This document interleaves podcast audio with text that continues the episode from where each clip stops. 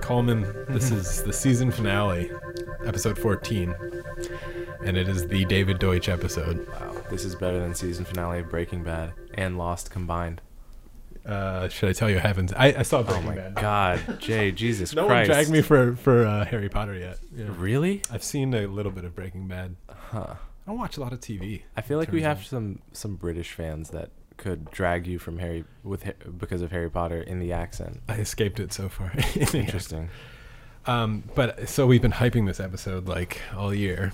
Correction, you've been hyping. I've been hyping it, but the, I have a confession to make to start the episode. I, I keep putting it off, and I've kept putting it off, not because I think it's so good, but I'm terrified of it. Mm. I'm actually terrified of this episode, and not because of anything David Deutsch says.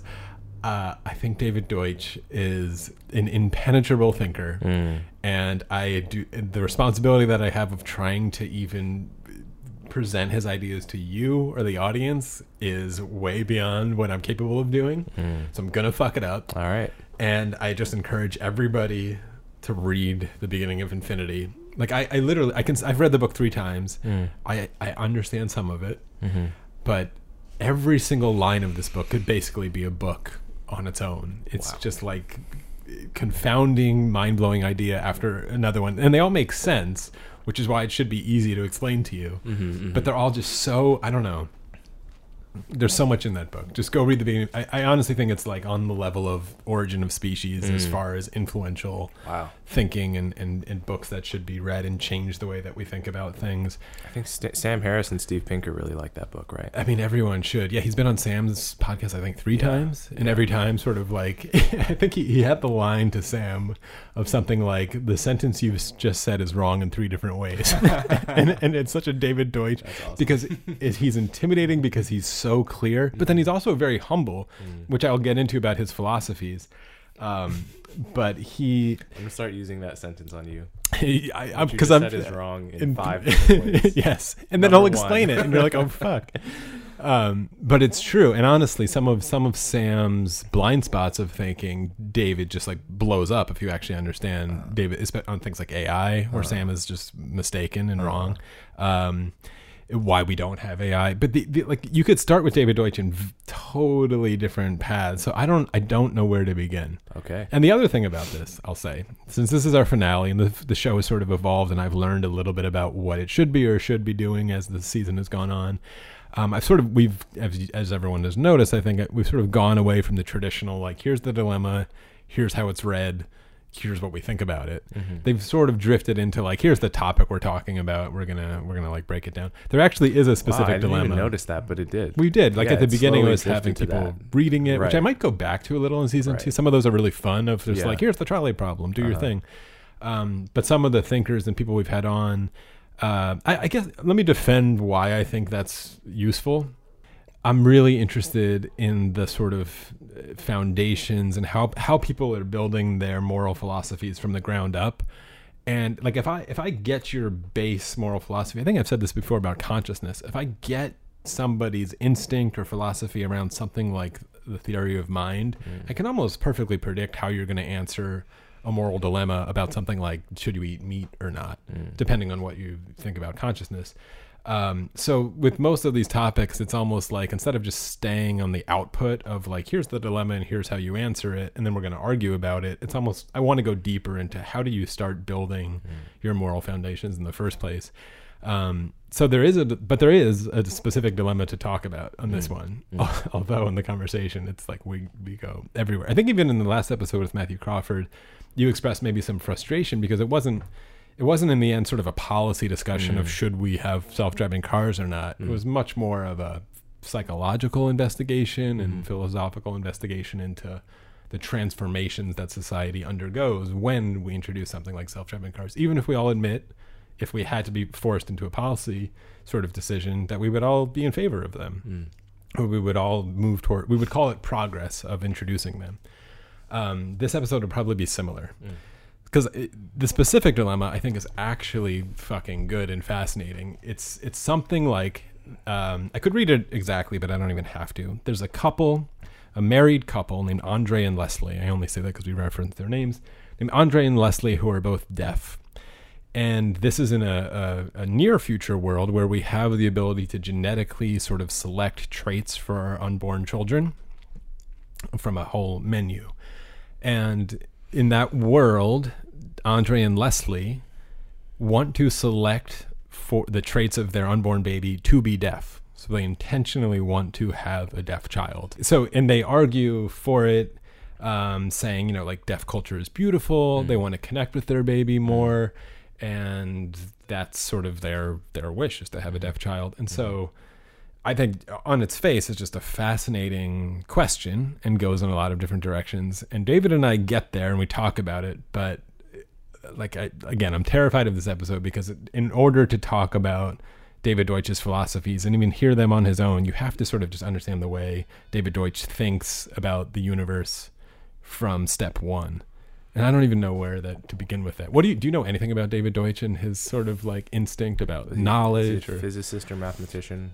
Yeah, he, let me start by I know why Pinker likes him. Why does Pinker like him? Um, based on what I remember from Enlightenment now, Pinker quotes him in the context of solutions to problems creating new problems. Yes, which is a, a And- Karl Popper idea actually. Okay. Yeah. And that seems like a banality to say. It seems sort of like a platitude, but Mhm.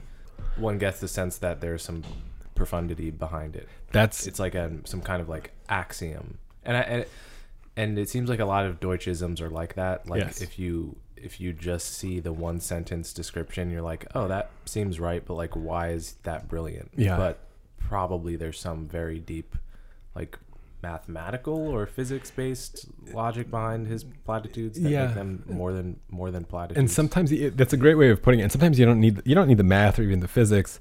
They they seem like obvious sentences that then have profound implications. Mm. Sometimes they're so obvious that mm. you missed it. Mm. Here's one. A lot of his work is cleaning up the messes that we all are living with and making philosophically in the scientific world and in the moral world and in every other world. Two of the really, really big ones that he takes down in a chapter called the spark it's the third chapter of that book are are two things that we take for granted. One is this chemical scum notion to say that we're just an animal on a typical star and a typical part of the universe and we're just atoms and we're just uh, not important. He calls it the principle of mediocrity which feels very intuitive. And you can almost get some moral sort of uh, flavor to that of like get over yourself you're not such a big deal. The other one is this spaceship Earth uh, statement that has a lot of environmentalism in it of a realizing that we're an evolved animal and we've evolved in this environment and there must be the environment is here to take care of us. The earth is a sort of life support system for us as an organism. And so if we push too far in either direction the life support system breaks and then we will all die. And he he start with the principle of mediocrity. Um, he destroys that and takes that down, even though it, it is true from some level. But think of it this way knowledge and knowledge creation is the most significant phenomenon in the universe. Hmm. So picture just like the atoms of a universe, hmm. and you're watching some planet from really far away, and you just see the atoms moving around, and it's all sort of explainable by completely explainable by the laws of physics if you knew them all and then suddenly some monumental thing happens like a little ship goes to the the moon or the entire uh, planet just transforms itself into a giant computer or something that seems to break the laws of physics like even on earth oil. It's like dinosaur blood basically buried deep in the earth suddenly comes up from the bottom and then ends up in all of our cars the only thing to explain the phenomenon of that you can't explain it using just physics. You, you explain it through there must be knowledge there of how to do that thing which again sounds very um, plain and simple. Like of course there's knowledge but it places just on a physical level as a physicist the the the appearance of knowledge as the most significant phenomenon in the universe. Forget supernova, forget other thing else. The creation of knowledge and the the arrival of knowledge mm. transforms the universe mm. like nothing else. Mm. And that immediately places humans, or let's not instead of humans, persons, people that have the ability to create that knowledge at the center of a sort of moral universe. So, like, again, it seems like a very basic thing to say, mm-hmm. But then the implications become huge. And it all, it's, I, I find his book empowering and um, all of his work very, we'll get to his thoughts on optimism, but um, just, what's, what's even the word for it?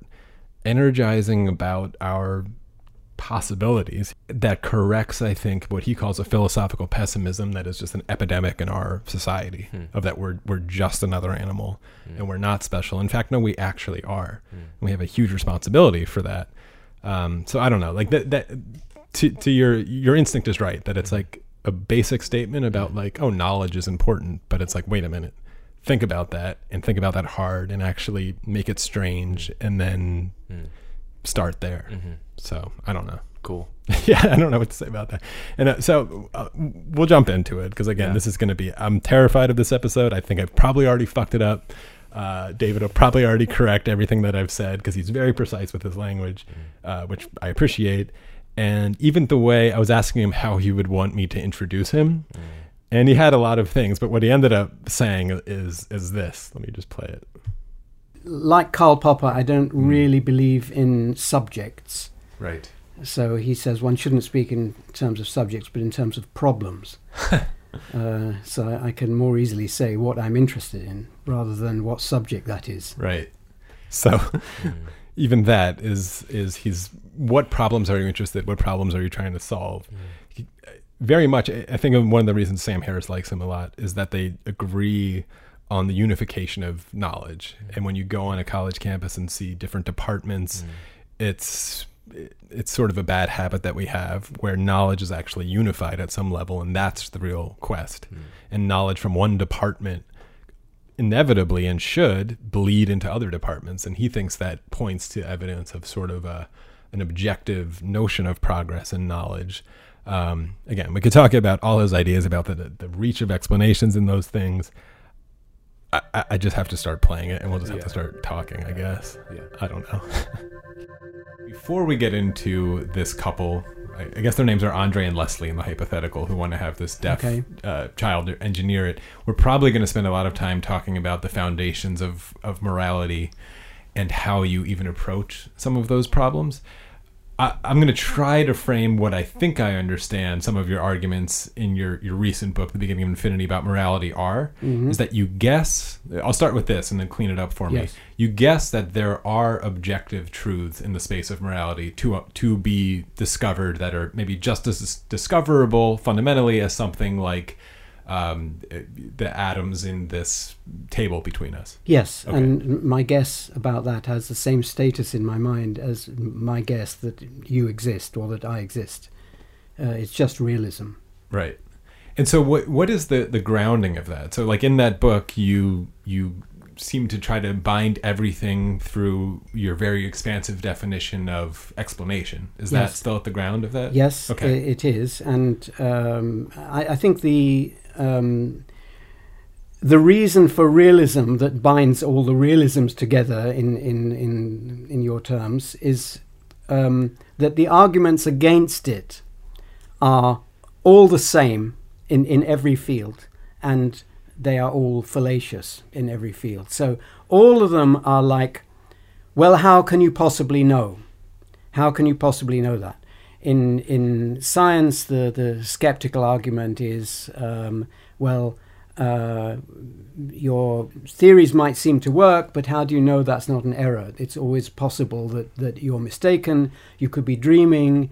Uh, the the world could be misleading. There could be a demon out there, um, and um, and that that works on the biggest level. Like you could be completely mistaken about everything, like Descartes uh, tried to try to reason from, or it could be particular things. You know, how do you know that global warming is happening? And uh, and fro- so from the smallest thing to the largest thing. Now the same is true with with uh, philosophical ideas.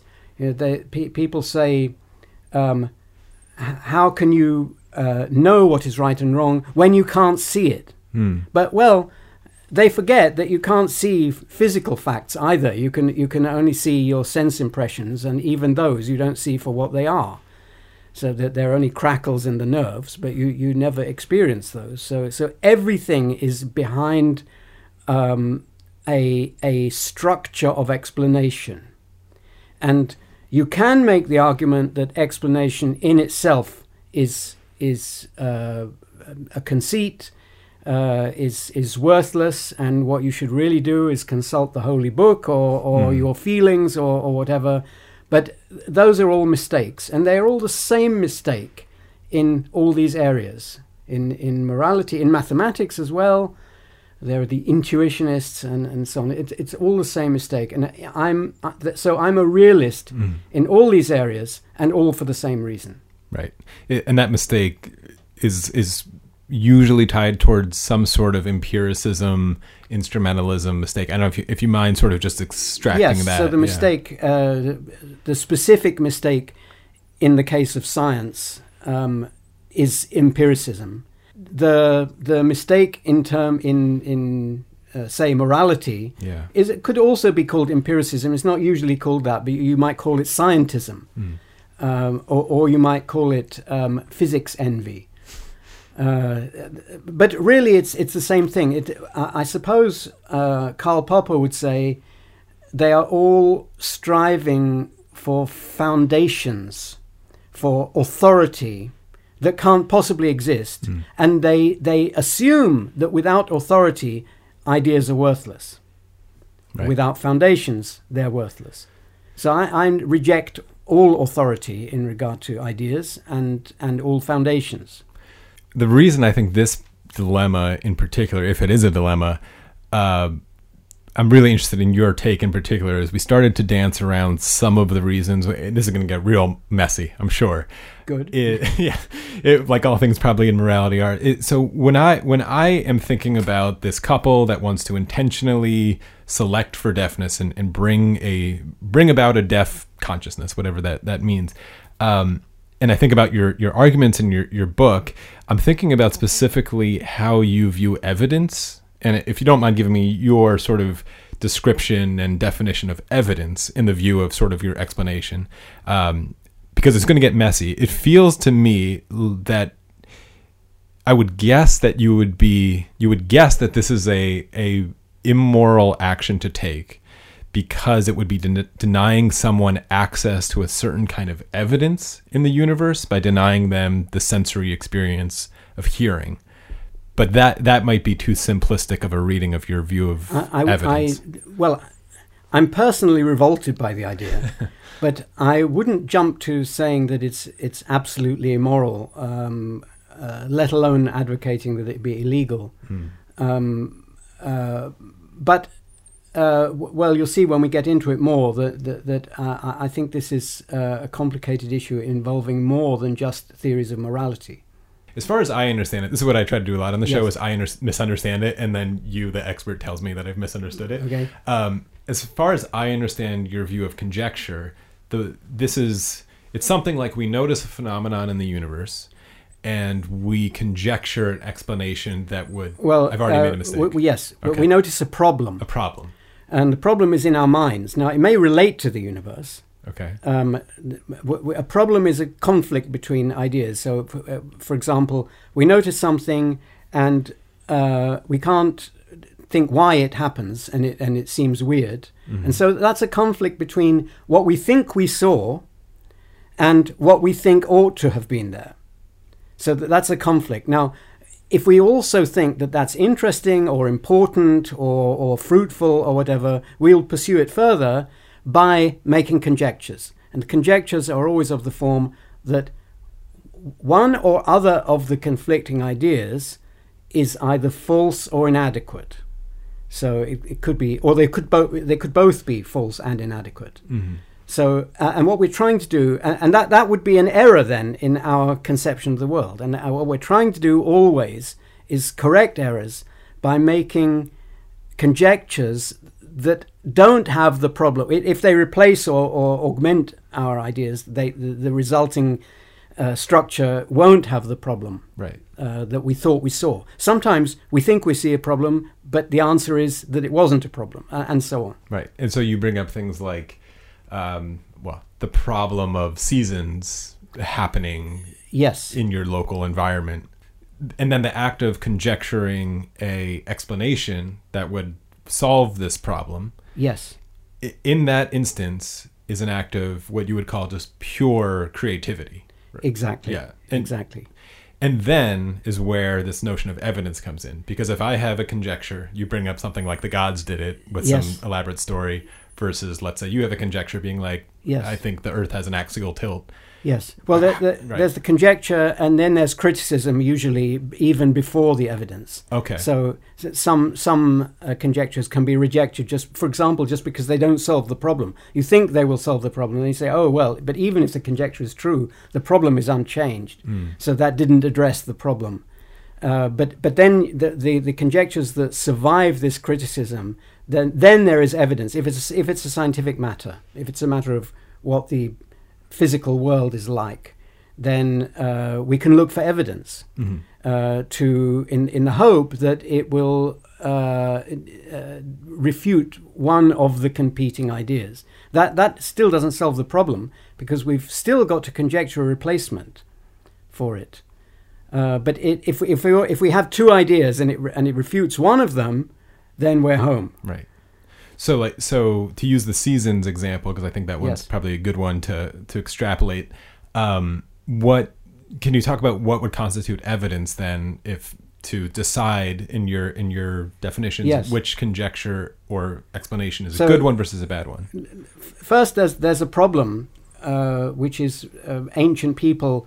The the seasons and the weather were very important to them, but they didn't have anything in their worldview that indicated why one season uh, morphed into another. So uh, they wanted to understand it in as many ways as possible um, for the purpose of uh, preparing for seasons and crops and whatever. And um, they realized that there's nothing in the phenomenon of winter that seems to foreshadow that spring will come. So, you know, sometimes it was late. And uh, so it was a bit terrifying. It's something they wanted to understand. Also, by the time they got philosophical, it's, it's a very interesting problem. So, what, what is it that's different um, at the end of the winter from the beginning? What has happened there? As I say in my book, uh, obvious solutions are that what's different is that there is someone causing the winter and they've they've changed their mind or that they've achieved their purpose for the winter and then they go on to another purpose just like humans do. The trouble with that as i say in my book is is that it doesn't really explain anything. People often say it's not testable but but that theory is testable um, because it implies that seasons are the same all over the world. Um, and so it could be refuted by making an expedition to somewhere else in the world and seeing that the uh, seasons are not in sync. What, what's really wrong with that explanation is nothing to do with evidence. It's it's to do with the the fact that it, it could easily be uh, replaced by by a completely different causality, uh, different gods or not gods or whatever, and and therefore if you did have ev- evid- even if you did have evidence against it, you could easily dismiss it by, by just changing the details of the theory. The details aren't implicated in the explanation. So the, the true explanation, on the other hand, which is the, the tilt of the axis of the Earth, tells you exactly what's different about the end of the winter from the beginning. And uh, the, the, namely that the, the Earth has moved round in its orbit around the Sun, but the, the axis hasn't changed its orientation. That theory um, is not only testable, but even before you conceive of any test, it's hard to change.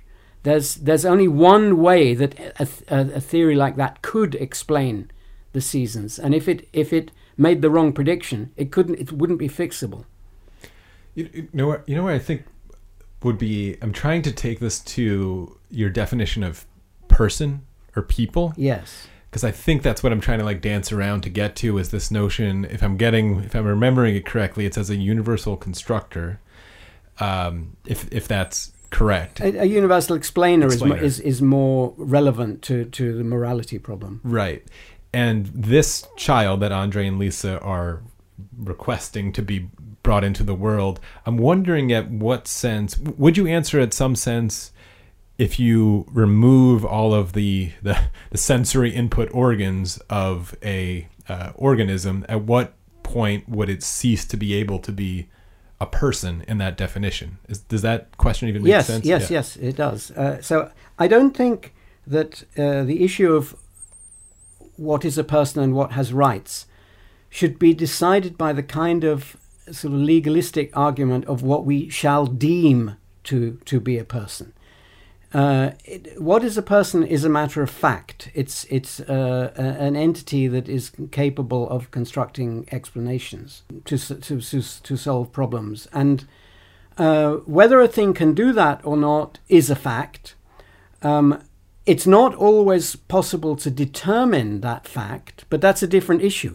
That's an issue of like what you would frame the law to say, because laws have to be framed in terms of determinable things. But the morality, the the the uh, the, the metaphysics, the morality of the situation is about what the entity can do, or to be exact, a person is not a body. A, per- a person is a mind. It's a, a program. It's a configuration of a brain that is the person. Um, if I if I lose an arm in an accident, I may become a different person as a result. I may become a resentful person or whatever, but I don't become any less a person if if I lose an arm. And if I grafted on another arm, I wouldn't become any more of a person if I had three or four arms, or no matter how many I had. Um, um, so a, a person is a mind, which is a bit of software, not a body, which is a bit of hardware. And so to play the amputation game that you, you started with yourself, Yeah. if I start amputate, amputating senses, at what point would that, in your definition of person, remove your None. E- even None. if I'm even if I'm totally in sensory in a sensory deprivation tank. You would still be able to create explanations. Yes. Uh, Can you expl- explain that? How that would be? Well, for the simplest uh, case is if if I'm just uh, thinking about things that have happened to me, but but e- even or that I hope will happen to me, like being let out. um, uh, but uh, even if I've never seen the outside. Um, and grew up, as it were, in a sensory deprivation tank, I could still think. For example, I might be a pure mathematician, and I, I might think about purely mathematical concepts. Now, there is, uh, it's. I think it's unknown whether uh, a newborn baby actually does this, or whether culture has any input into the creative ability. Now, I, I- think it's plausible that the creative ability starts before birth, and I also think it's plausible that it starts sometime after birth. We, we just don't know. And doing any experiments on this would be horrendously immoral. right. So, so uh, we won't know until we have a comprehensive theory of, of how creativity works, mm-hmm. which we don't. One of the challenges with Deutsch, I pointed this out before, is like you read a David Deutsch book and you suddenly can't talk to anybody because your definition of these seemingly mundane words like knowledge, explanation, person becomes so precise and I think accurately defined by him that you just become paralyzed of like starting at square one of like this is what person means and should mean. Mm. This is what explanation means. So i, I realize i'm gonna probably have to do that here mm. because i'm lost even listening to it. Yeah. it seems like his definitions are really his. they're hit Is he is he prescriptive in the sense of saying you sh- you ought to adopt my definitions because they're either getting at some objective truth? Or is he just doing what good philosophers do and defining his terms so that we cannot have semantic debates? Well, he's certainly defining his terms so we could get around the semantic debates, but I think he's even more precisely pointing out that the terms being used are. Here's an example: empiricism. Mm-hmm. Empiricism sounds like a good word, mm-hmm. but he he takes it literally, mm-hmm. meaning empiricism. Like he puts these at the end of all of his chapters, well, his like summaries and definitions. I'm sort of looking at some of them here, and I don't quite have the empiricism one open in front of me at the moment, but it's it's it's a, he calls it a mistake. It's a mistaken philosophy that basically says all knowledge is derived from direct experience of your senses. And you could you could almost say like, well, he's just being too literal here. Like, of course you can't Well, get them that from with your that senses. one, I understand because that's commonly used to to describe David Hume's attitude Mm, and some others. You know, so as an empiricist, yeah. yeah, that definition I think is more widely used, and I think he's hewing to the typical way of understanding that word, but with like person, Person, and yeah. Let's see what what other words did he use here? I mean, even e- so, explanation. Let me give you some of his like what a good explanation versus a bad explanation is. And we use the seasons example there, although there's other ones. Mm-hmm. A good explanation is an explanation that is difficult to vary and still explains the thing that it purports to explain. A bad explanation is one that, of course, that is then easy to vary while mm-hmm. still explaining the thing it purports to explain. So he, he has a, a thing about watching like a magician do a conjuring trick mm-hmm. and like watching the cup and balls or whatever. And let's mm-hmm. say you're watching it and based on your theory of the universe and physics and whatever else, he's about to, you know, remove a cup and you expect a ball to be there and then it's not. Mm-hmm. This is what he calls a problem, mm-hmm. right? So he defines that too. A problem very literally is like confl- conflict in ideas. Something must be wrong here about your theory. Yeah. So then you need to conjecture a, an explanation mm. for it. And let's say you conjecture, well, it's magic, it's actual mm-hmm. magic. That actually does explain why the ball is not there. Yeah. But it's so easy to vary because mm. if the ball was there, you could also say it's magic mm. still. And then I, or even a more sort of fair uh, conjecture that he brings up rather than magic is something like you could say the magician did something. That's mm-hmm. true. That mm-hmm. actually mm-hmm. explains it, but it's so easy to vary that mm. you can do. It explains again the opposite of itself.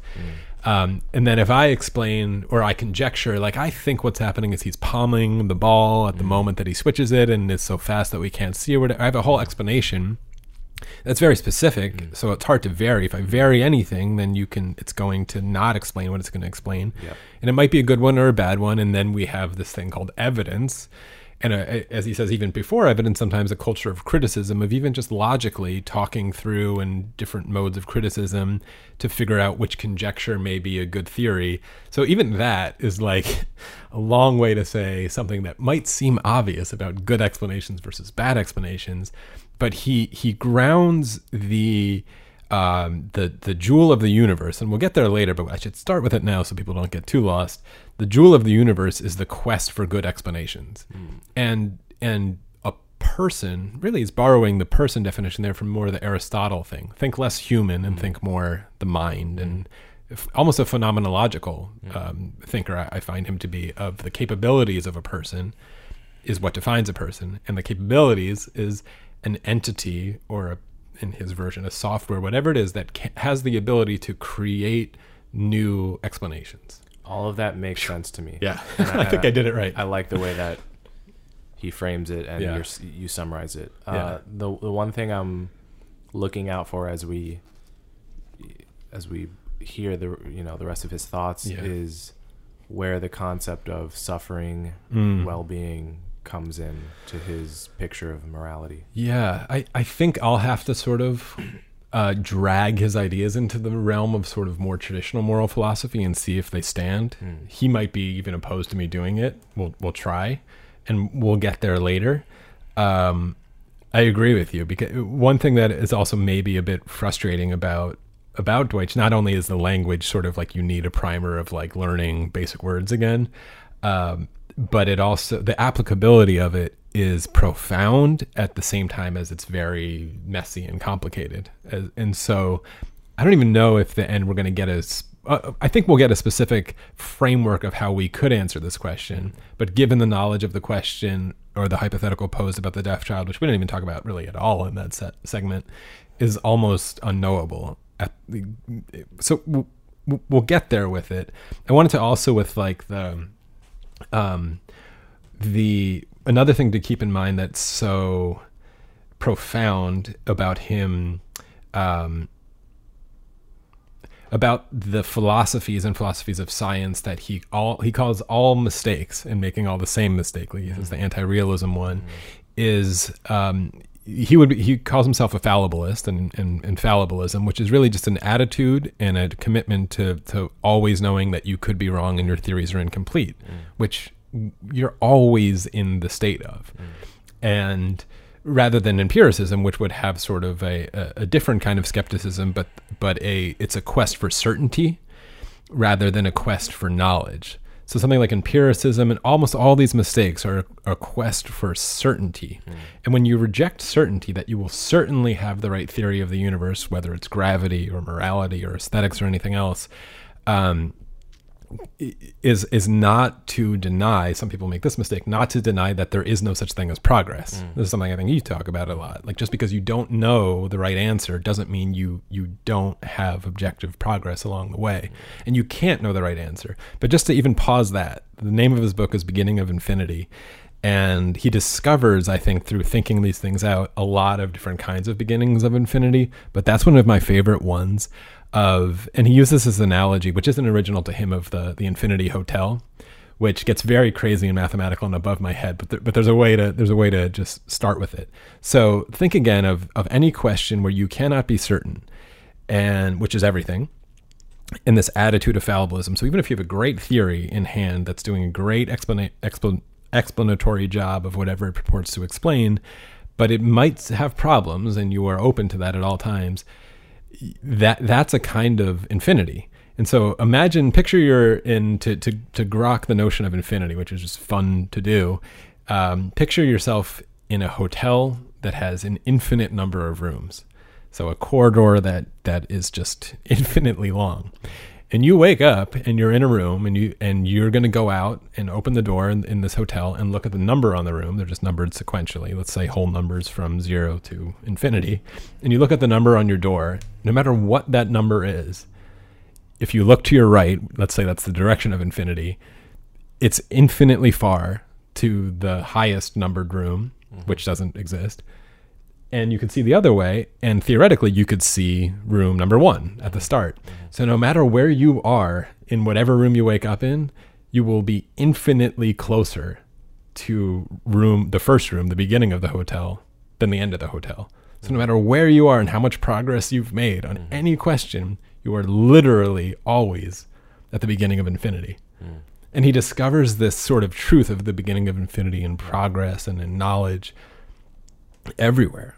But this is not today, which for, for is actually rather a lovely and liberating truth to discover because there's always work to do, literally always work to do. So he borrows this from, from Karl Popper of of uh, the definition of progress is replacing old problems with new ones or better problems, as it were. Right. Um, so, I, I, I, again, I don't. I'm terrified still of this episode. I feel like I'm trying to like weave through Deutsch's definitions, um, and and I still and I'll struggle. You'll hear the entire time of bringing it back to the deaf child, and at some point I sort of just abandon it, and I'm like, just tell me what you think. Um, but I don't know. I don't. I don't. I don't. I, I don't know. Ask me a question. I can't. I can't like play the part of David Deutsch as well as he does, but I'm very protective of him. Yeah, I mean, his ideas are very compelling. Hmm. I think n- nothing has struck me as wrong so far. Yeah.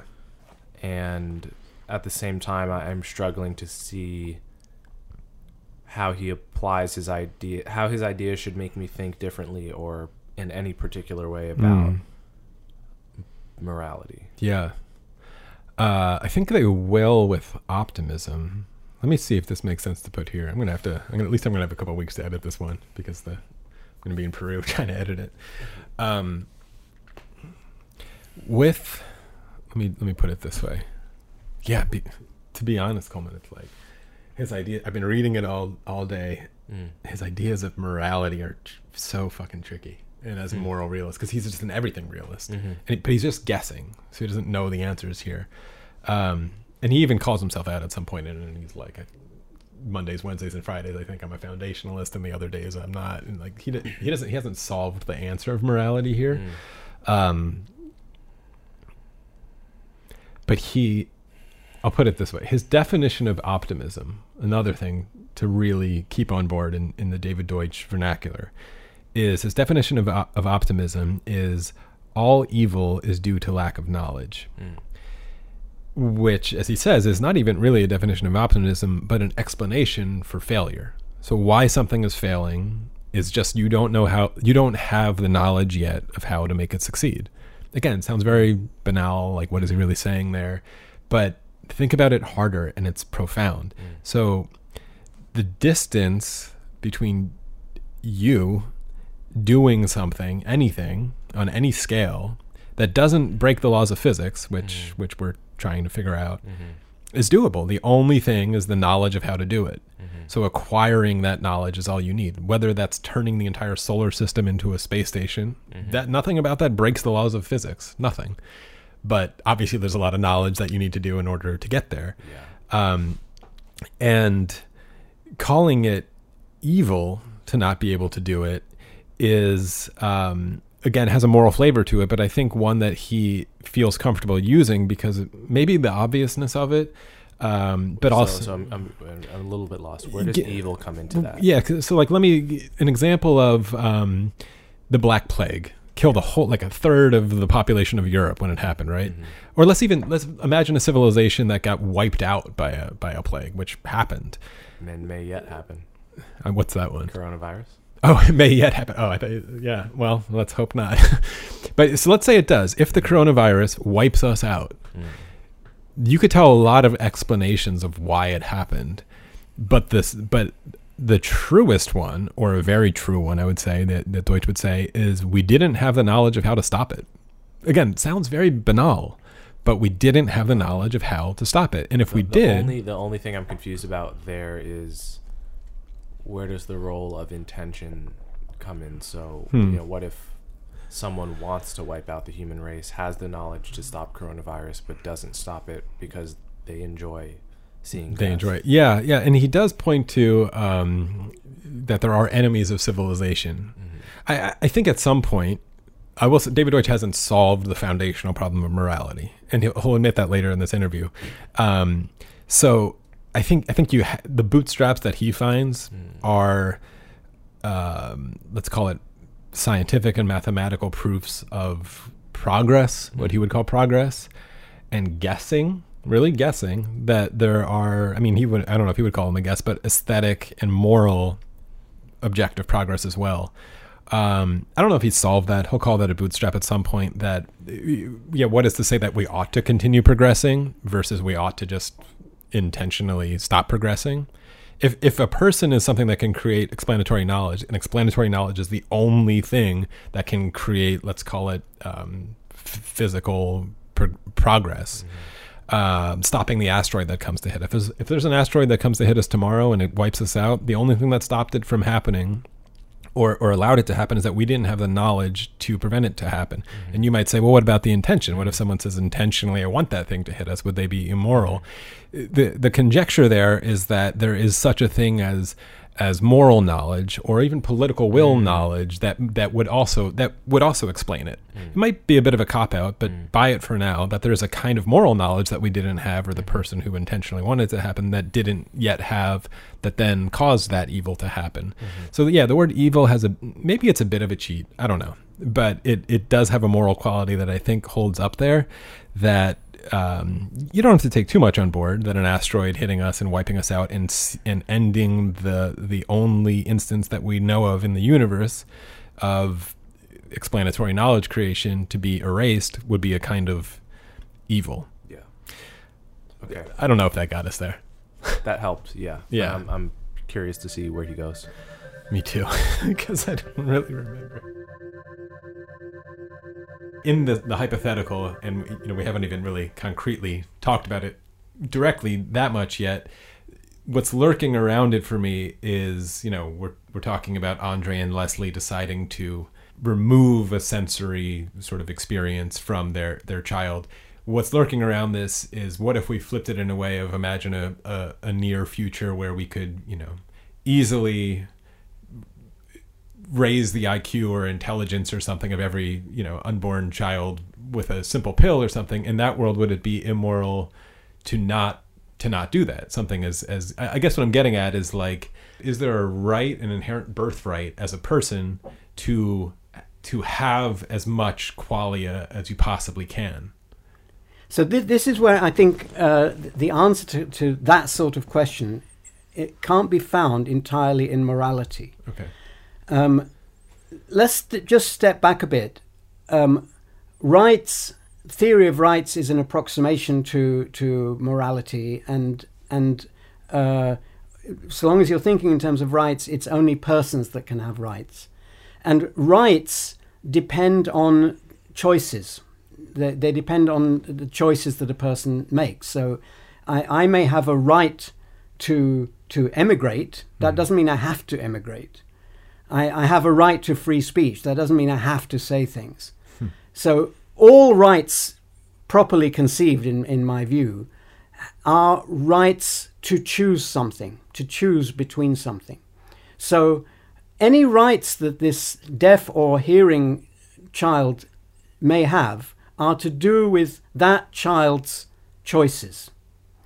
Uh, you might say, okay, but uh, since I've said the, the, the fetus, the embryo, uh, can't make choices, so it doesn't have any rights, so it doesn't matter what you do to it. That's, that's not the case. You can easily harm someone, deprive them of rights before they are born, not because the entity before they are born has the rights, but because they, they will have them. So, for example, if you um, uh, put poison into a hospital crib, that you know a baby will be put into once it is born, but the baby hasn't even been conceived yet. And you know this crib isn't going to be used except for this one baby. is maybe a rather contrived example, but you can imagine that kind of example. What, what if you do something that's going to harm a person? It doesn't matter whether the person's uh, been born yet. If if you reasonably sh- or reasonably believe or should believe that the person that there will be a person who is harmed by that and who doesn't want to be, because uh, the harm is always about whether they want it or not, Mhm. um, then it's immoral to do that that harm. And then uh, you you run into the problem that different people want different things. So, uh, and that's why I said it's not it's not that there isn't a more answer to be to be found for this question that is purely within morality. It so with the deafness, it depends what this child would want. Now, not even when he when the child is a baby. It's when the child expresses an opinion. So, um, suppose that this was a common practice, and suppose that that uh, it always happened. Let's take a simple case. It always happened that when children of this kind grow up, they deeply resent it. Mm. Uh, suppose all of them do. Suppose 99% of them do. They, they deeply resent it. Then I think it wouldn't make sense to say that they couldn't sue their parents for having done this to them, just as if they had done it on the, on the previous day. It, it, it makes no difference. If the parents are in this situation where most people deeply resent the, the, this having been done to them, um, the, the, the parents should reasonably expect this to happen, and therefore they shouldn't do something that they reasonably expect the person won't consent to. Uh, Similarly, if only 1% of the people re- re- who, who this is done to resent it, then it's very hard to say that this should be wrong unless something else has been done to that person that deprives them of something else, not just hearing, but reason Mm. The, the ability to choose. So, uh, and that is again a matter of fact, whether they have been. Not always easy to detect from the outside. If, if you look at, if the social worker comes round and, and is asked the question, are these parents brainwashing the child to say later that, the, the, the, the, that uh, he consents? Um, are, are they brainwashing him or are they merely bringing him up in, in their culture? And if they're bringing him up in their culture, is it an evil culture? Right. Or, or is it a reasonable culture, even though it dis. Uh, now, because morality is objective, all these questions have answers, and because facts are objective, all the factual issues also have answers. They may not be easy to find, but uh, they they have answers. By the way, uh, Yeah. when I said until the child has grown up, I don't mean that younger children don't have rights. Th- They do have rights. The the the, the issue is what they want, Mm. not what they have the maturity to know or whatever. Right. So, you know, just to go even deeper under it, when you brought up reasoning, I think that's probably Yes. where there's like a big nugget here. Reason, yes, reason. yes, That's probably like access to reason yes, may be the most fundamental uh, person right yes. of the universe. And, and, I mean, is, is that like a fair statement to to assess? I, I- I guess I'm trying to get at it's so much of your. If I'm extracting it, it seems in your work you you rest sort of the the jewel of the universe on systems of error detection and correction. yes, which I guess is an approximation of something like reason. Yes. Reason is the, is the ultimate Right. in that. Yes. How, how does one detect an error in morality? And you're saying the answers may not necessarily be in morality itself. What if what if we did stumble upon a, an island where they did this to every child, Yes. and that and this culture was I don't know producing beautiful progress in all of these other fields? Would would that somehow answer the question that this must then be a moral practice to to make all the children deaf? Well, yes, it would, provided that the uh, culture there was not keeping the knowledge of hearing uh, from from their Mm. members. If they were a thriving culture in other ways and were open to the knowledge of other cultures, then it's hard to see how that would be immoral. Mm. Uh, after all, there are it, many decisions that parents make have permanent effects or long-lasting effects on their children. If you if you decide to bring up your child in Albania with Albania as uh, the child's mother tongue, then uh, the child will be will have to learn another language before they have access to most of the world's culture. In, in fact, to be exact, English.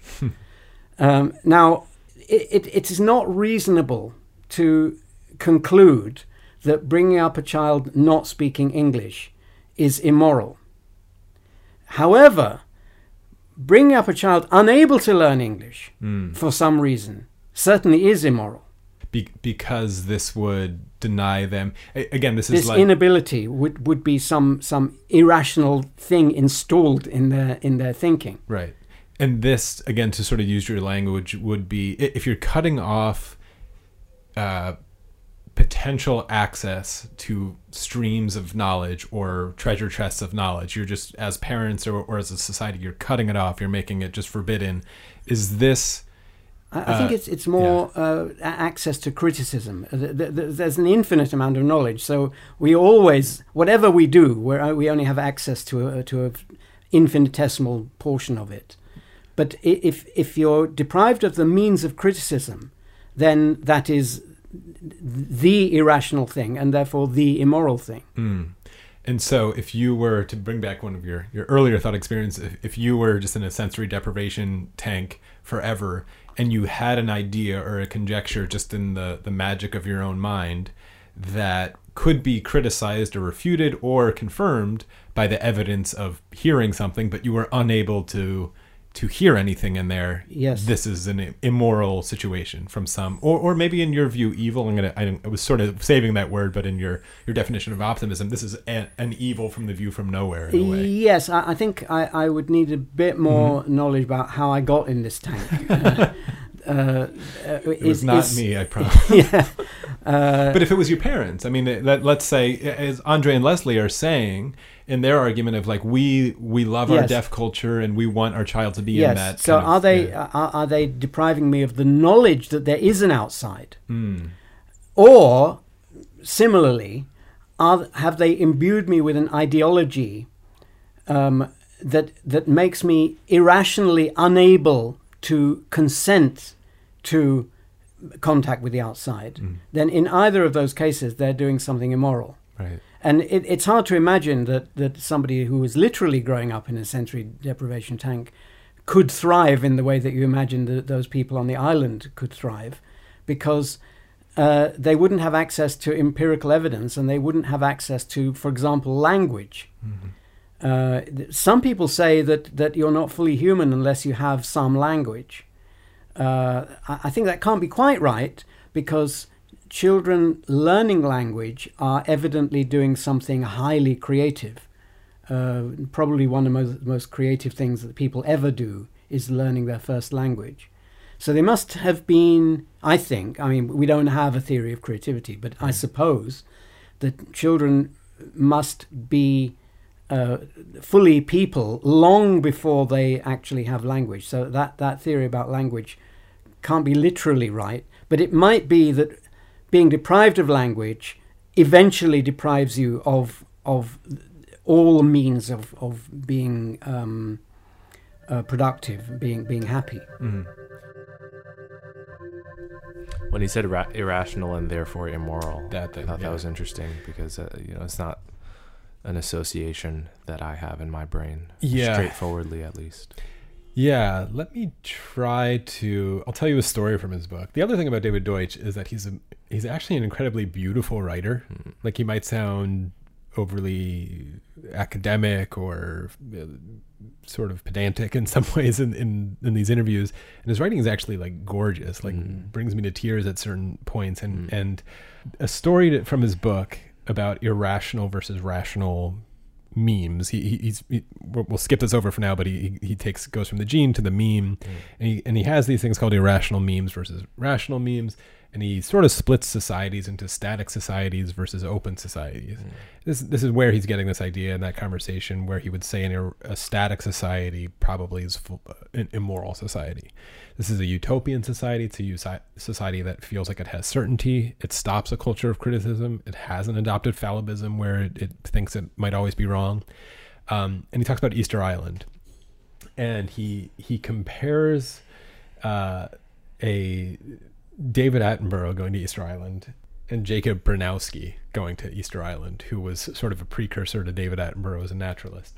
And they describe it in, in almost opposite ways, where Easter Island, we all know it from the big heads, right? And, and I, I don't know. it. oh, it's the one with the really big heads, the big stone heads. You know, you, do you not know the big stone heads in Easter Island? No. This is worse than the Harry Potter thing. Let is me. it? Yeah, come, um, you must know this. Hold on. It's like that. Look, I just googled Easter Island. Those things. Nope, nothing. nothing. Searching my memory. Oh my god. Well, Easter Island is famous. It's like in the middle of sort of nowhere. It's a very very isolated island, and it's famous really only for this, for having these giant. Who who built those? Well, this is the thing. So a tribe that was there, and I don't know all the history of it. Um, that no longer exists, and so we come across this civilization with these huge heads, and everyone has these theories for it. And um, it was we we finally for a long time it was a mystery of how these heads even got to the place. They're all like sort of I think they're on the coast looking out. And we assume this is like a religious tradition. A lot of anthropologists have sort of tried to get into it, and they needed to to use timber and wood to get uh, the heads, sort of roll them to where they were going to need to go. They actually have bodies too, which go deep into the ground, which is weird. that was like recently awesome. discovered. It it's awesome, but but so Jacob Bronowski goes there in the Ascent of Man, which was a which is a really cool documentary series, very like Cosmos and a precursor to all the the awesome nature documentaries happening now, and um, describes it as sort of the evidence of a static society which die we think died of like rapid geological change. Their environment changed very quickly from different forces and they died off. And apparently while they're dying off they're like cutting down trees which apparently they also needed to to live cutting down trees and and putting these heads up and repeating the same thing over and over and then they die rather than so it's almost a caution he he describes it as a cautionary tale of a society which stopped trying to find new knowledge and new answers and was and clearly had had the wrong answer um, versus a society an open society that would would be continually trying to discover new knowledge of how to solve the problem. Um, so David Attenborough goes there and, and has sort of a um, romanticizing of their culture and as sort of a victim of global climate change and a cautionary tale of what what might happen to us. Mm. And so the lesson seems to be that he's delivering is almost totally opposite of Jacob, Mm. which like Bronowski is telling you like this is a culture. He literally calls it like these heads as like the film strips winding down of the same thing over and over again of, of a society that has has hit a static society and is suicidal versus a, a society that would continue like us we would not do this we hopefully we would continue to try to find new knowledge to solve the problem Mm. and hopefully acquire it and they almost had sort of the exact opposite um, uh, description or, or, or, or prescription of, of the lessons from Easter Island. Uh, that's in a chapter at the end of his book called Su- "Unsustainable," and, it, Mm. and it has a, it's a surprising punchline of the book where it gets to almost the the view of um, sustainability.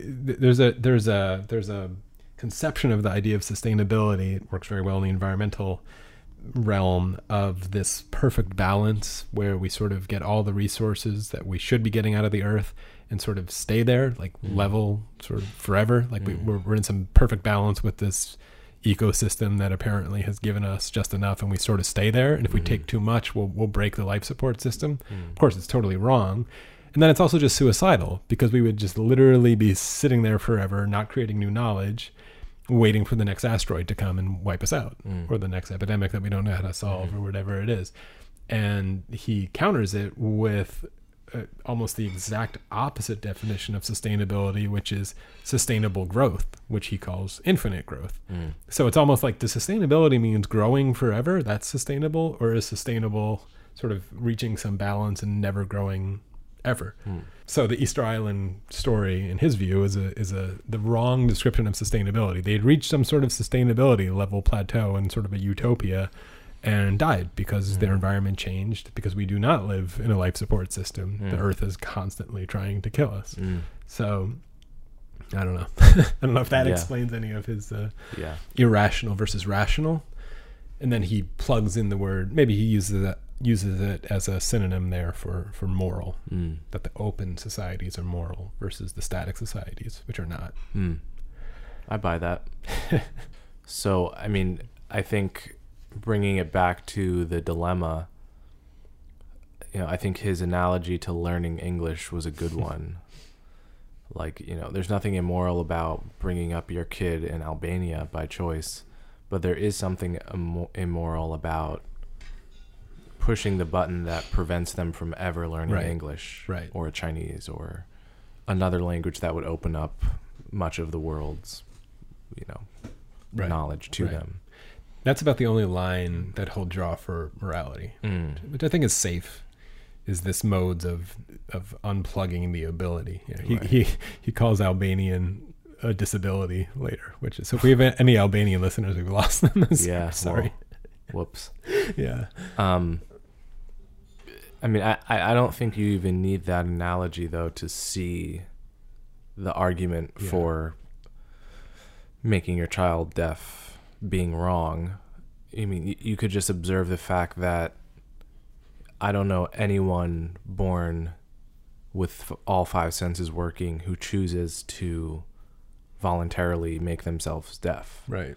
or walks around with noise canceling headphones on 24 hours a day or you know gets like their I don't even know what part of the ear it would be Yeah, cochlear or something whatever like just gets the part of their ears that hear removed voluntarily. I've never heard it happen once. Right. on the other hand you know I've I've seen people who are deaf or partly deaf g- go to great length to restore any amount of hearing. Yeah, the the arrow of you know attempting to make oneself not deaf it, it only goes in that direction. It doesn't go in the opposite which suggests that there's something desirable from the point of view of human nature about having that sense. Yeah, um and that's probably enough to get you to the place where you know this should not be. This is an immoral act. Mhm. um and no doubt from the parents point of view I mean, th- there's also the fact that if you can't hear, you can still learn many aspects of deaf culture. Sorry, if you can hear, you can still learn um, sign language. Uh, you can still learn to read lips Right. and whatnot. But you'll also have access to the rest of the world. And when your parents die, which will presumably happen, you know, towards the middle of your life, you will still be able to have access to the rest of the world. And, you know, if you're deaf, then once your parents die, the whole rationale for them having made you deaf basically disappears, Yeah. which is like their connection with you and being all being deaf. Now they're gone and you're just deaf and alone in the world. Yeah. Not literally, but, you know. I, I try to push even a little bit in the next section about sort of the rights of the parents over the child. I can't get him to budge almost like at all on that. I think he's pretty like stringent about the the autonomy of choice of the individual, even to the point of parents and the choices they make for their kids. Um, yeah, it, and you heard he always just grounds it all as far as he can in just access to criticism, which is uh, again another one of those like simple ideas, but is almost if you think about it hard, rather profound. Where in his mind, the sort of moral mortal sin of the universe would be you you come up with a theory, you conjecture an idea for a problem that you've encountered in the world, and you are unable to you you are you are cut off from the access to criticism of it which is actually sort of amazing. It's like it's it's like again sort of a beautiful again picture at the beginning of infinity idea. You are you have an idea and you're in that hotel and you walk out and you you're at the end. There there there's no there's no one who can improve it and cuz you're cut off from it. It's almost like you cannot escape the hotel. You don't know what room you're in. That's sort of the the trap that he's trying to avoid. He doesn't quite find it even though again we all find this a repulsive moral idea. He he he doesn't as long as those conditions are met, he doesn't even really kind of want to use the word um, immoral. And it, this idea I brought up of imagining an island or a society where there's like all kinds of other progress happening, and they're doing this to every kid. He latches on to because he doubts that it can exist, but if it did, it kind of would win the argument because he's he's uh, again guessing and noticing the links between moral progress and all kinds of other progress that if all the other things were progressing in aesthetic progress and scientific progress and all kinds of explanations and they were intentionally making themselves deaf he he would be forced to kind of carry that link with him that maybe that is also a moral version of progress. Um, and so yeah he doubts it can exist and as you pointed out it almost certainly isn't the case uh, but if those conditions were met, he would he would revise. So it, it is a, it is a bit of a you know he he sticks to his first principle of openness to criticism and fallibilism. As long as you have that, then what's also obvious here, and I think I'll call it out, is um, totalitarian religious regimes are static societies because they cut off criticism. Um, I would call any actually conception of a moral God a totalitarian philosophy because it cuts off criticism. If you know the mind of God, if you think you found the answer, this is no longer a beginning of infinity. You are you are you are cut off. So it is a static philosophy, and I think a, a, a irrational one and suicidal one. Uh, but maybe that's a bit of a different conversation. But it's all it's all related. I don't know. Also, you should know Easter Island. I'm actually I'm like flabbergasted that you don't. There was there was a cartoon called The Critic Mm. before your time as well. Uh, Jon Lovitz played the voice of the critic. Okay. You, you don't know any of these references. This entire show has been like us missing each other's references of it's pop just like culture, pretty much. Generational tension. yeah. Anyway, there was a kid with an Easter Island head in that cartoon, and it was very funny. If anyone knows the critic or remembers the critic, go look it up on YouTube. Probably Alright. all the jokes are like totally not PC now. So anyway, we'll continue it. Is there an argument to be made that de- depriving someone or a person of a sense that is likely to confuse them is can actually help them in a way. I mean, I- I'm trying to give the parents of this. I also find what they're trying to do rather revolting, but I have trouble actually coming up with a coherent argument against it.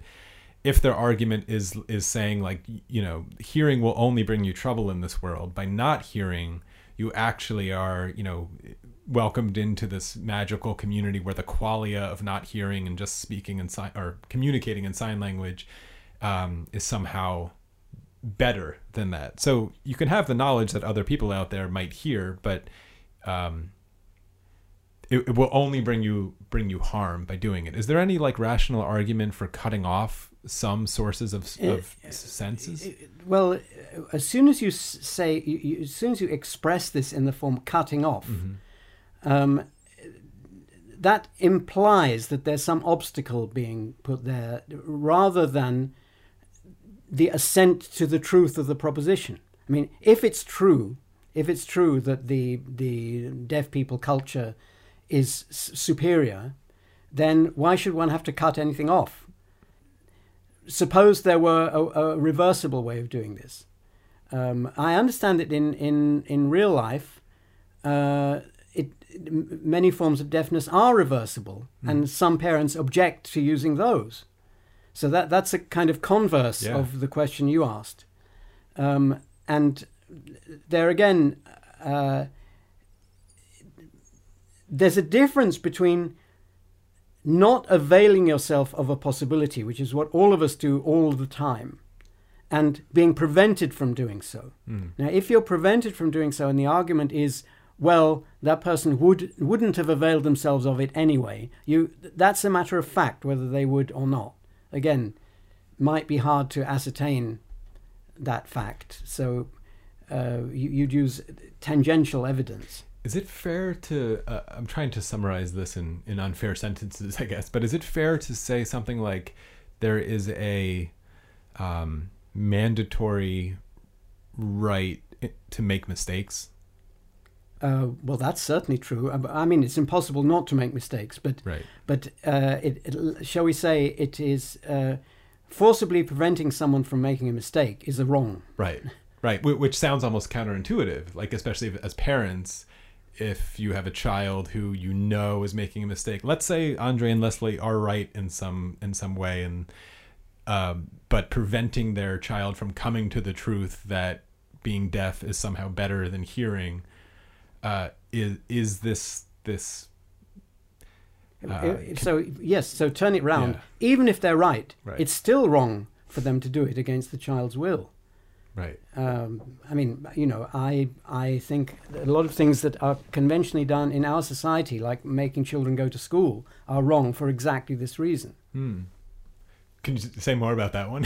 I mean, people might like the alarm bells. I mean, there's something amazing about that sentence that even if they're right, they're wrong.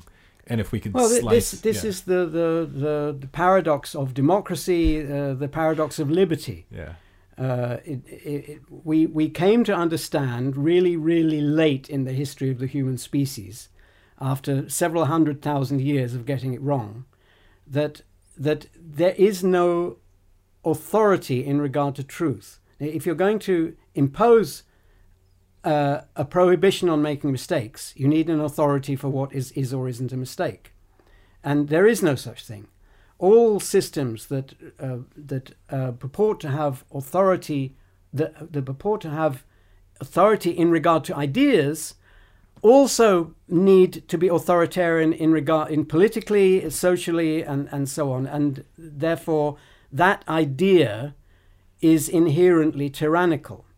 And in fact all tyrannies arise that way. So it's not just a small thing or a marginal issue. This is this is what reason and progress are all about. So the parents in this case are little mini tyrants in their own in their own way. Is, is as as Thomas Szasz says, it is a tyranny, but like all tyrannies, it satisfies a genuine human need, and I I would add, perversely.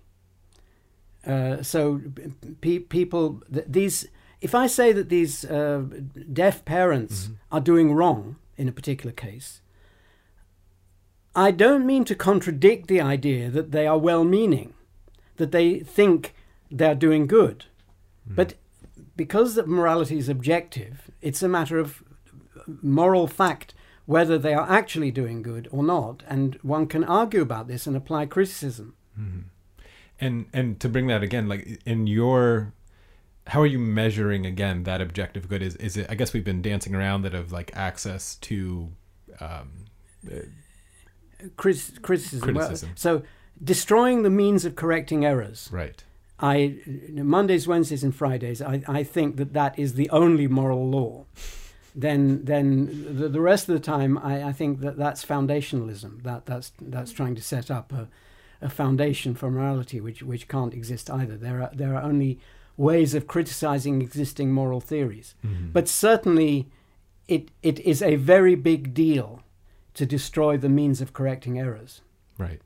And so uh, I was I was actually looking for the, this this morning in your book and, and couldn't find the passage and it was actually annoying me. So I'll cut this part out. But if I'm remembering correctly, somewhere in the beginning of Infinity, you in one of your very many deep dives, sort of at the trying to get to the foundation of of moral truths of the universe, it was something like. Um, so I've I've always tried to bridge the is ought problem, and we'll try to do it here. I've always tried to do it. Even I know logically it's impossible, but in order to do anything, I think we have to try to start building a bridge. I've always been attracted to the way to do it using Carl Sagan, my my uh, one of my favorite thinkers, and his one of his famous observations of "We are a way for the universe to know itself," which was one of these poetic expressions, which when you really think about it deeply is actually just a, a lovely scientific observation. There's no there's no more poetry in there. It just is actually a pure sor- sort of scientific observation. You seemed in your book to get somewhere um, close to it, if I if I remember correctly, where I use that sort of Carl Sagan is ought bridge. If you build the is ought bridge with that sentence, there's nothing in it that says, well, we ought to then the, the universe ought to know itself. But it seems to me that there's no other bridge to build because there, there's nothing else to do but for the universe to know itself. And it's Oh, uh, I think one can one can make a stronger bridge than that. do it, help me. Uh, yeah. So, uh, the the traditional um, ought is distinction, uh, as raised by Hume, but also as kind of taken for granted by, by philosophers for for millennia. Yeah. Um, is all justificationist. It's it's all about you can't derive an ought from an is, which which is it itself rests on a sort of empiricist dogma that that nothing is worthwhile unless it can be built on experiment or, Mhm. or science or whatever. But uh, we're not in the business of deriving knowledge. We can't derive any knowledge from anything. That's not what knowledge is. It's conjectural and it tries to solve problems. So, and what's more, it's explanatory. So, whereas um, uh, you can't deduce or derive an ought from an is, there are many explanatory connections between ought and is.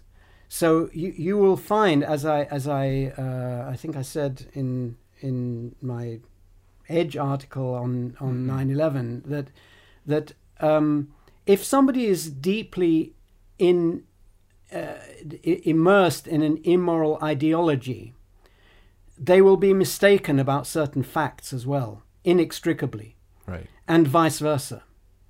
And how come, if, if, if you can't get an ought from an is, how, how come you, you can be sure that a person who believes a certain evil ideology will also believe a certain conspiracy theory about the facts?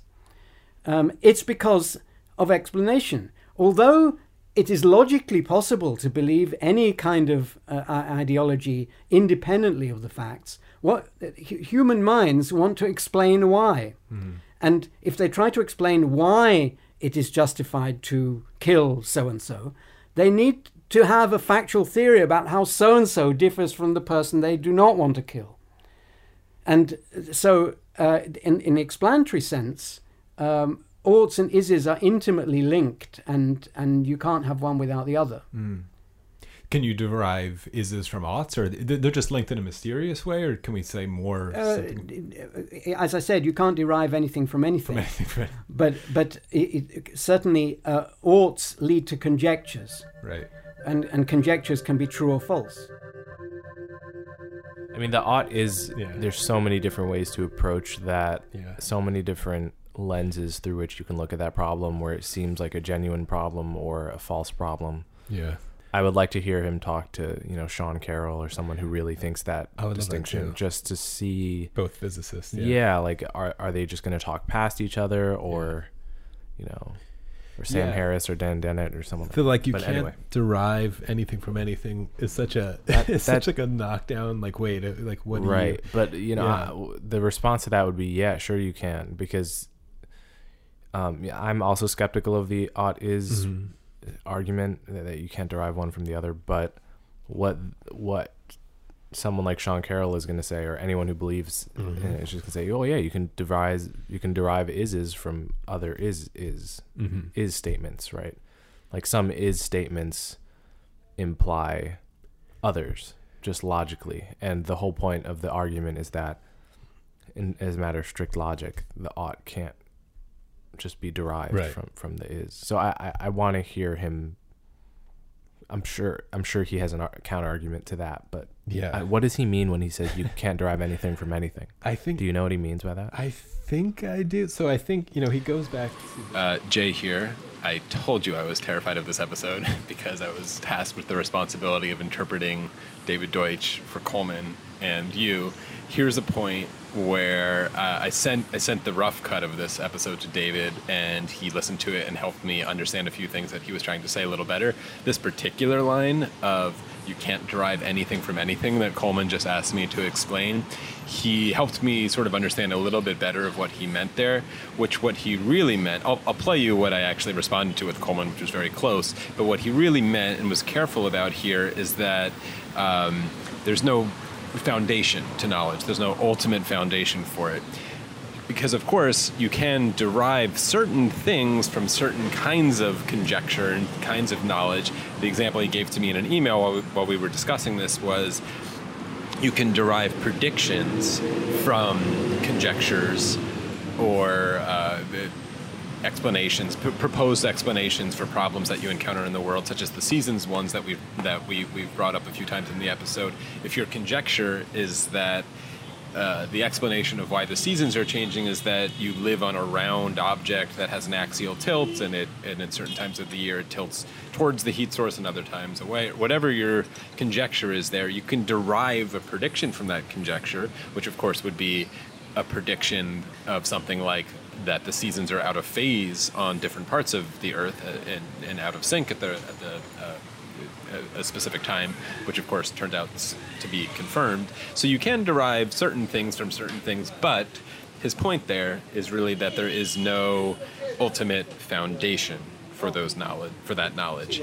Um, it's just you, you can derive predictions and then and then call something a good explanation versus a bad explanation. But it's he doesn't he, he was trying to push back on me suggesting that his view was somehow a foundationalist point of view.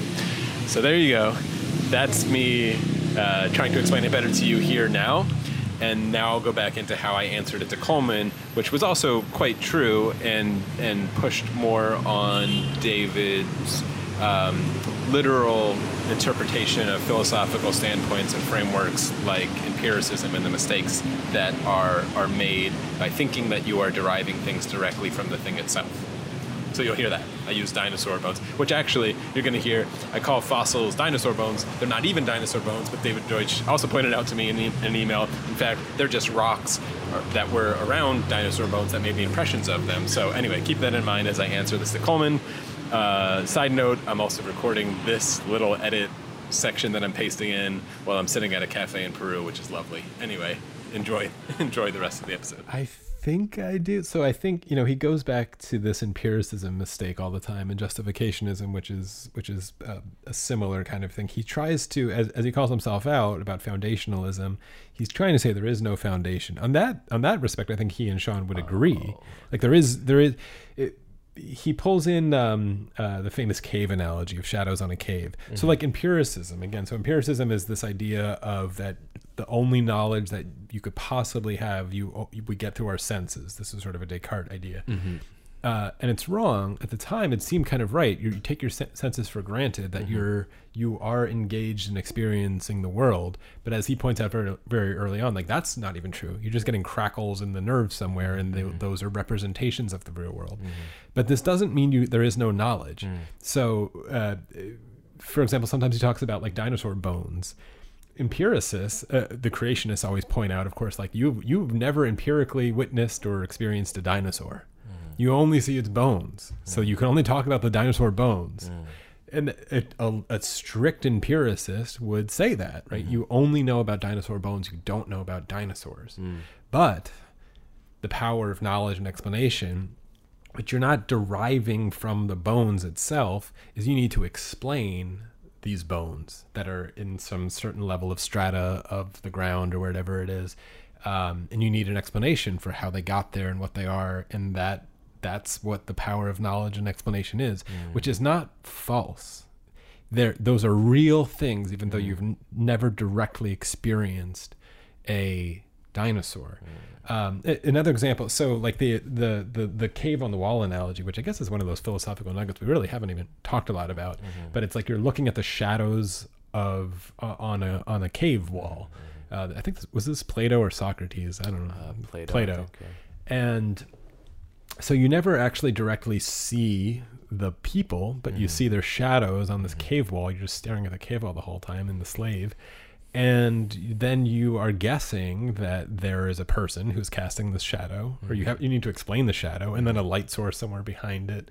And you never directly access this person, but you could predict every time the shadow appears in a certain way, then food appears. So this mm-hmm. person might be bringing food. You've never directly accessed the person or the light source. Mm-hmm. And that is our condition. That's the condition of our minds, which are trapped in black, black boxes called our skulls, which never directly access the universe that we're in, but we get evidence of it. Hmm. So, this, I know that sounds almost like, I mean, he's a philosopher, so he's a stickler. Empiricism just can't be true because we don't hmm. directly access actually anything. Hmm. It's all just, there's a layer between us and everything we experience.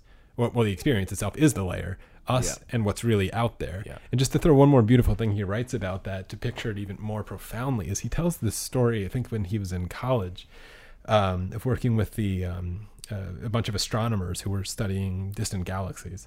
And at the time, the way that they were studying them, it's probably similar now, is they would take photographs from telescopes and print them out on um, like glass slides and then look at the glass slides through a microscope in order to locate galaxies and do measurements and whatever. And so just like pause and picture that. so he, he writes about how he's looking through, looking down. You're like literally thinking about things billions of light years away hmm. in a, in a different direction from hmm. the earth. And you're looking down through this metal thing that we've created with like warped glass that we have the knowledge of how to do. And somehow in this other little glass with these little specks, but in your mind, you're seeing, because of knowledge, only because of the knowledge of it, you're seeing distances that are immense and powers that are huge and stars exploding only because of the knowledge. And he tells this incredibly funny story to like hit it home where he was helping these people sort of identify um, the galaxies in, in these slides.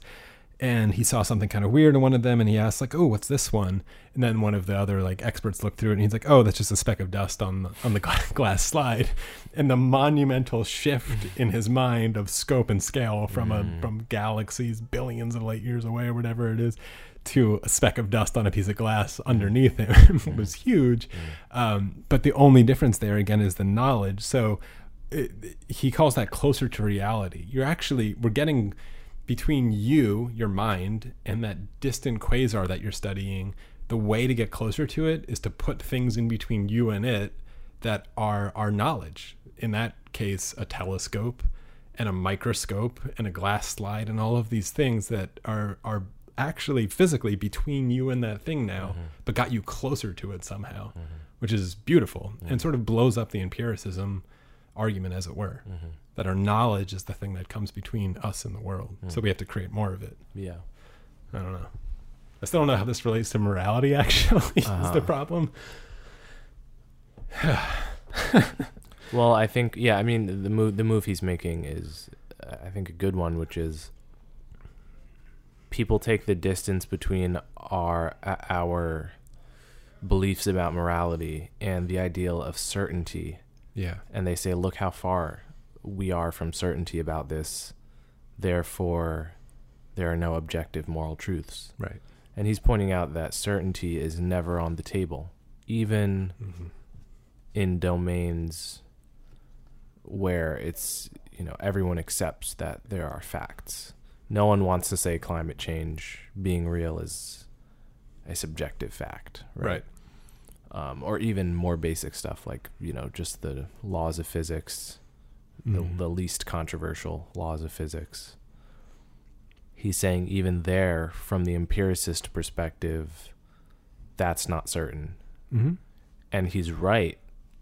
And i think i think he's right to draw that analogy. The only difference between you know phys- i mean the classic example from david hume of the empiricist thing is like yeah you've seen the sun rise every day of your life and you quote know that it's going to rise tomorrow but Mhm. on the basis of what Yeah. But even You're that, right. even even that is incomplete because the theory of sunrises it needs an explanation, and if you explain it that it's risen every day and then it's going to rise tomorrow, Mm-hmm. that, that's actually not a full explanation. Because what if you're on the International Space Station? What if you're on the sun? Mm-hmm. Right. What if you're in Mars? That's actually an incomplete explanation. Um, it's a pretty good one that will continue to succeed, but Mm-hmm. once there's a problem with it, yeah you need a new explanation for it mm-hmm. and so the theory of the theory of sunrises is is actually you know also might be wrong even Mhm. though it's happened every day. Mhm. this is a it's almost there there's a lot of i mean you, you talk a lot about progress and and uh, and looking at graphs and one of the really annoying things and habits that we have as humanity is like the straight line bias of you look at a graph and you continue and you just sort of extend it infinitely as if mm-hmm. nothing will change. Mm-hmm. And the major problem with that is mm-hmm. that future casting graphs it's impossible impossible sometimes maybe probable to a degree but impossible to predict future knowledge creation. Mm. And that's because we don't have a theory for it and it's sort of mysterious where it comes from. That will drastically change the graph. Mm. And and once you have the right explanation for it a complete explanation for it uh, you have knowledge that will drastically change the graph. Imagine going back like three like even 5000 years and looking at the graph of population. What would it explain the huge difference? Like if you just extended that line you'd be way wrong. Yeah. So what changed? And it was knowledge creation a lot of different kinds of knowledge being created actually Mm. as it were. Um, so we don't the future is unpredictable in a lot of those ways. Mm-hmm. um, and the problems that it that it produces are also unpredictable Mm-hmm. uh, one more thing just to throw into this again, I don't even know particularly how it relates to the dilemma or even morality, but he also writes about the reach of explanations. And when he talks about humans being universal explainers and cr- and some some uh, conjectures that we have and theories that we have have universal reach, and we talked about the seasons earlier. The seasons is a good one because if y- you could locally be trying to solve the problem of why seasons are happening and conjecture this thing about a heliocentric universe and a round Earth and an axial tilt, which makes predictions. In that one, in, in particular, it predicts that the seasons will be out of phase. Mm-hmm. So you may have never even seen or know for certain empirically that there's another side of the Earth with land on it. But you're predicting that if there is, and you go there, it will be winter mm. when it's summer here, when mm-hmm. we're in the north part of it. Mm-hmm. That's testable. Turned out to be true, a good explanation. But that also, think about the reach of that explanation, actually then informs the entire universe. You're talking about seasons and different planets you've never even been to, uh, shapes of universes, all because kinds the explanation also would apply to any spherical object rotating around any star. Is yeah, like it needs yeah. a lot of other things to be true and makes predictions about Uh-huh. them. One of the other examples I think he even writes about is like the amazing thing about Darwin and his theory was that he had never seen a gene. He had Mm-hmm. never empirically experienced a gene. He didn't know they existed. Yeah. But his theory demanded and predicted Yeah. that something like a gene must exist. Yeah. And then we found it Yeah. which is kind of amazing that the explanation that explains the problem in the world makes predictions and then Mhm. you look for them Mhm. that's sort of how science works that's what Mhm. he calls evidence and then if you find them it's it confirms it or denies it. We know there was problems with his theory and it's still being being predicted. Mhm. einstein's theory of gravity. It's so it's like the conjecture part of it is pure creativity. And then and then as he's saying the more the moral sin would be to deny access to criticism or to create a society that prevents criticism to then decipher and decide which explanations are good and which which explanations are bad. And that's i think where he grounds his morality whether it's foundationalism or not trying to map it onto just this one child hearing something i think is interesting again we're like sort of off off that tangent Mhm. but that's david deutsch so in some ways the oughts are all we actually have then and we No, just no, check the- the we, ises? we can be mistaken about the oughts as, as, as uh, again, the very fact that it's objective, the, the fact that morality is objective, implies, in, in my way of looking at things, that we can be mistaken about it. It, it also implies that by conjecture, criticism, and so on, we are capable of correcting the errors, though there's never any guarantee of that. And we never know whether we've corrected an error or have made things worse. Again, uh, if a problem arises, we can make a conjecture about what we've done wrong. That's all we can, and and how we might fix it. That's all we can do. We we never have firm ground to rest on. Like it, it, it in politics, if you have a bad policy, that may cause harm. People may die, uh, and so on. But but so long as the harm it does isn't of the form removing one's ability to change policies, then it's not as bad as it could be. And on the other hand, if it does have that property, then it's worse than anything that the actual policy could do. We never have institutions that do this perfectly, the, the error correction. So we always are, should be looking for better, more efficient ways of uh, correcting errors. Uh, but th- they uh, are, are more important than, than getting it right in the first place. Mm. So I'm, I'm thinking of um, like the anti-vax movement, which I, Yes. which has some direct analogies to the, the case we're talking about here of a Yes. parent saying like, oh, you know, it, so I mean, I, guess I'm curious just the way your mind works. Of I feel like that's a, a mistake, and usually, as you said, the people who are anti-vaxxers are clearly making mistakes about the ises as well. Yes. They usually are, are ripe with conspiracy theories. Yes. Um, how, how would you lay out the argument that an anti-vax parent is is uh, how would you even phrase it? Committing a uh, is it an immoral act or is this is a, a yes, mor- moral well, wrong? or- generally, yeah. it, would be an immoral act. But Okay. the the actual case with vaccines is, is more complicated because Okay. in some cases, the um, benefit of the vaccine is more for other people than for that child. Uh, so then there's a question of uh, are the, do the needs of the many outweigh the needs of the few? Well, not if it involves violating someone's rights.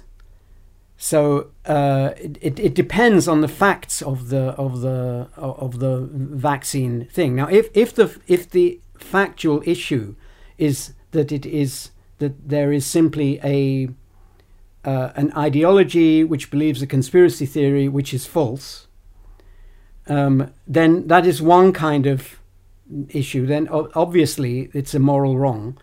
Whether that should be illegal is a separate question because you can't necessarily distinguish that case in a court of law from someone who reasonably believes something that the scientific consensus doesn't believe. And there would be no scientific progress if you made such ideas illegal or if you made acting on them illegal. Uh, the the uh, the first person to vaccinate children was facing a a, a uh, religious consensus or whatever that that that said that it was actually harming them, um, and even in modern times, um, some of the vaccines did have serious side effects on some of the children. Now, uh, if a vaccine um, saves uh, a million children, but cripples 10,000 children, um, and those 10,000 didn't want to be vaccinated, I think you've done a wrong. Mm. Uh, now, again, even that is a highly idealized case. Right. Um, But you've also done a right in some sense as well, no? No, no. Uh, I mean, you, you- you've you've helped some people, but that is not necessarily. You know, if you're Robin Hood and steal things and then give them to, give them to worthy people, Yeah. you've helped people, but you've done something immoral. I guess this brings up: Are you are you taken in by any of the let's say traditional or codified moral frameworks like utilitarianism or consequentialism? Does, do any of these sort of start to So, get at things? From, I I think that all those. Uh, So they're all wrong because they they are foundationalism. Hmm. They're all trying to set up a thing from which you can deduce all morality, perhaps only in principle, though it's too hard to do the calculation. But they're wrong because there there is no foundation for knowledge. Are they good approximations? Well, some of them are good approximations in some situations, but I think they're better regarded not as approximate foundations, but as modes of criticism. Hmm. So, for example, utilitarianism. Um, I, I think it's silly to say that the foundation of morality is the greatest good of the greatest number. For a start, it's circular. What what is the good? What is the what we what we think of is good for us is partly dependent on what we think is moral. So th- th- we have to we have to have an opinion about what is moral before we can decide what is good, and so on. But on the other hand, if you, you uh, pr- propose to do something uh, and your friend says to you, "In what way does this benefit you?" and you can't think of anything, they have made a valid criticism. That is a problem that you should be you should want to uh, consider because it might be that that idea that you should do the thing has lodged in your mind and is is uh, affecting you to your detriment. And similarly with the with the social case, if if if if you're planning to do something uh, which is going to benefit you but harm many other people, then um, and if someone says to you, uh, "Is uh, do you really want to benefit at, at those people's expense?" Then that is a mode of criticism. The, the answer, the right answer, might be yes, but it needs an argument. It it needs some something to solve that prima facie problem. Uh, so, and the same with uh, deontology, which says that you sometimes you have a duty to do things. I, I think all these things, all these proposed foundations, work quite well as modes of criticism, but are terrible as foundations. Right. And so, and conjecturing towards again, I, I- I'm I'm thinking of the is there an ultimate sort of purpose of the- universe in this way that that you're ultimately building towards? Not in the utopian way. I'm totally sold on the beginning of infinity that there will always be problems, but but it's the ability the ability to always attempt to solve problems is the is the ultimate goal is to solve a problem so you can solve another one yes, uh, it's it. I think it's a bit weird to call that a goal Mm. because because it it's not something that lies in the distant future. The, the problem is something we have now, Mhm. um, and we will always have problems. That too can't be can't be thought of as a goal because we're not ever going to reach the end. We're not going to reach the beginning of the end. We're we're not, never going to even scratch the surface. So. So calling that a goal But is it may- maybe is the goal. I'm almost thinking in like a Buddhist way of like the path is the goal kind of thing. It's like the the goal is to always know that you're never done. Well, this uh, would you be satisfied if I called that the human condition? Yes. Or the the healthy human condition, or the proper human condition? I- would be satisfied with it. And then I'm thinking, is that? I mean, I don't know if that argument wins for the parents to try to. Con- I'm, I'm imagining you as a therapist trying to talk them out of this thing they want to do to this this their unborn child. Of in some ways, are they denying the human condition? Maybe this that's complicating the matter too much with the unborn child and the deafness. But yeah, I'm satisfied with that as the human condition and elevating that to the status of.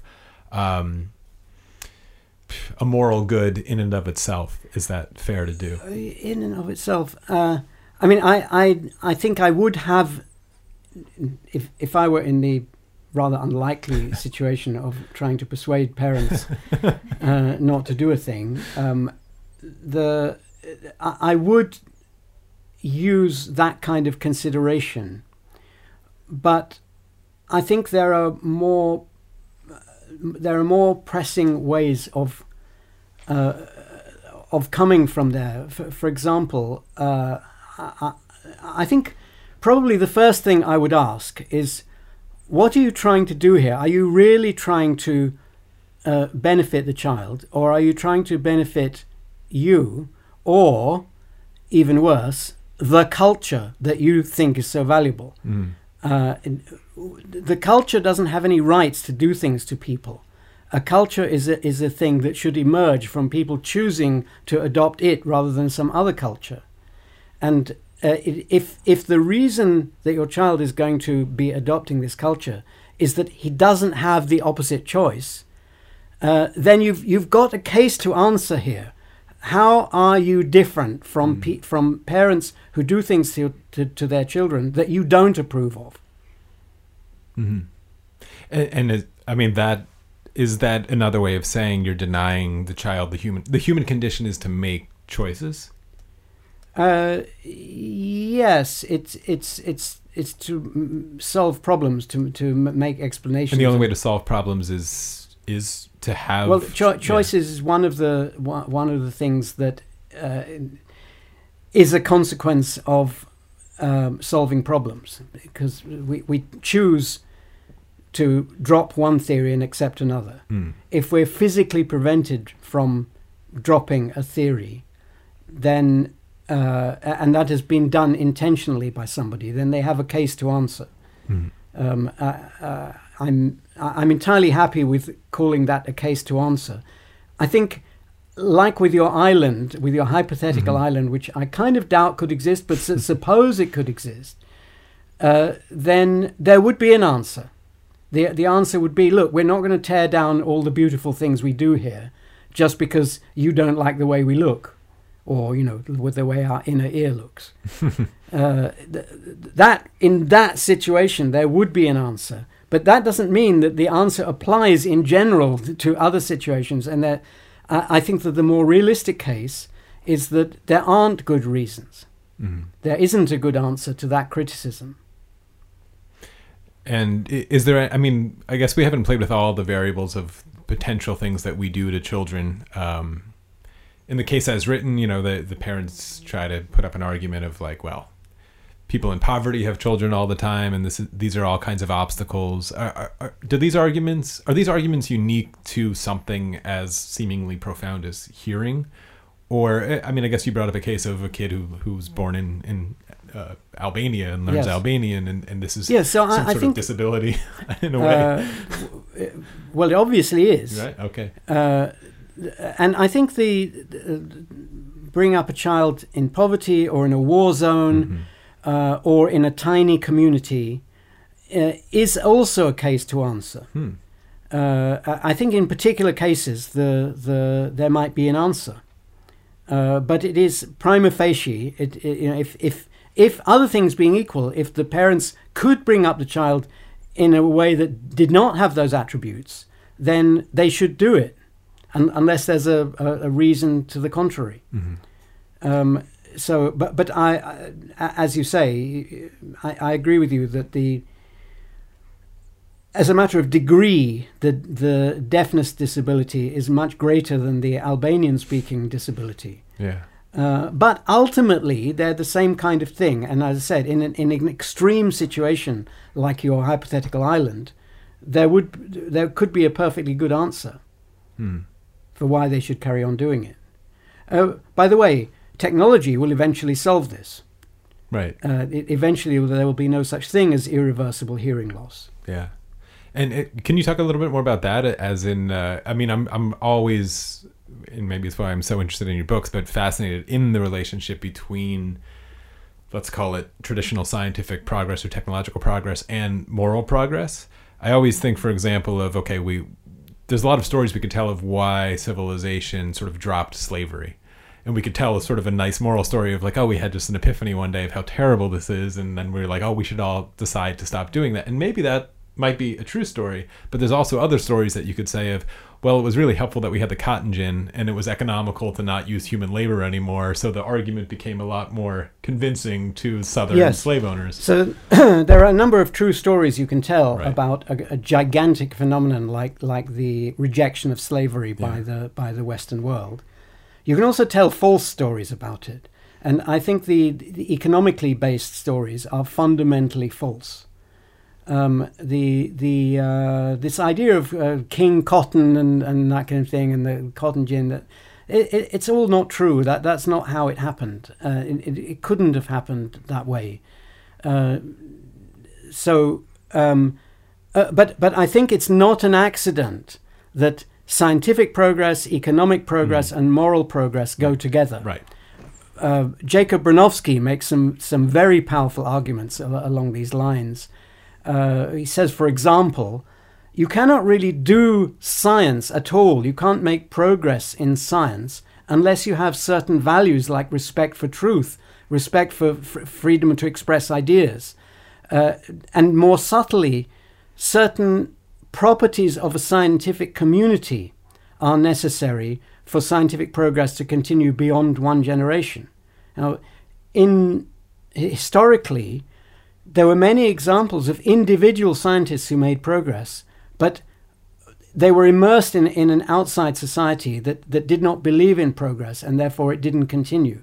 They, they couldn't set up the kind of relationships with their students and the, the kind of institutional framework that would be needed for the uh, scientific values to continue, and therefore it would, was impossible for scientific progress to continue.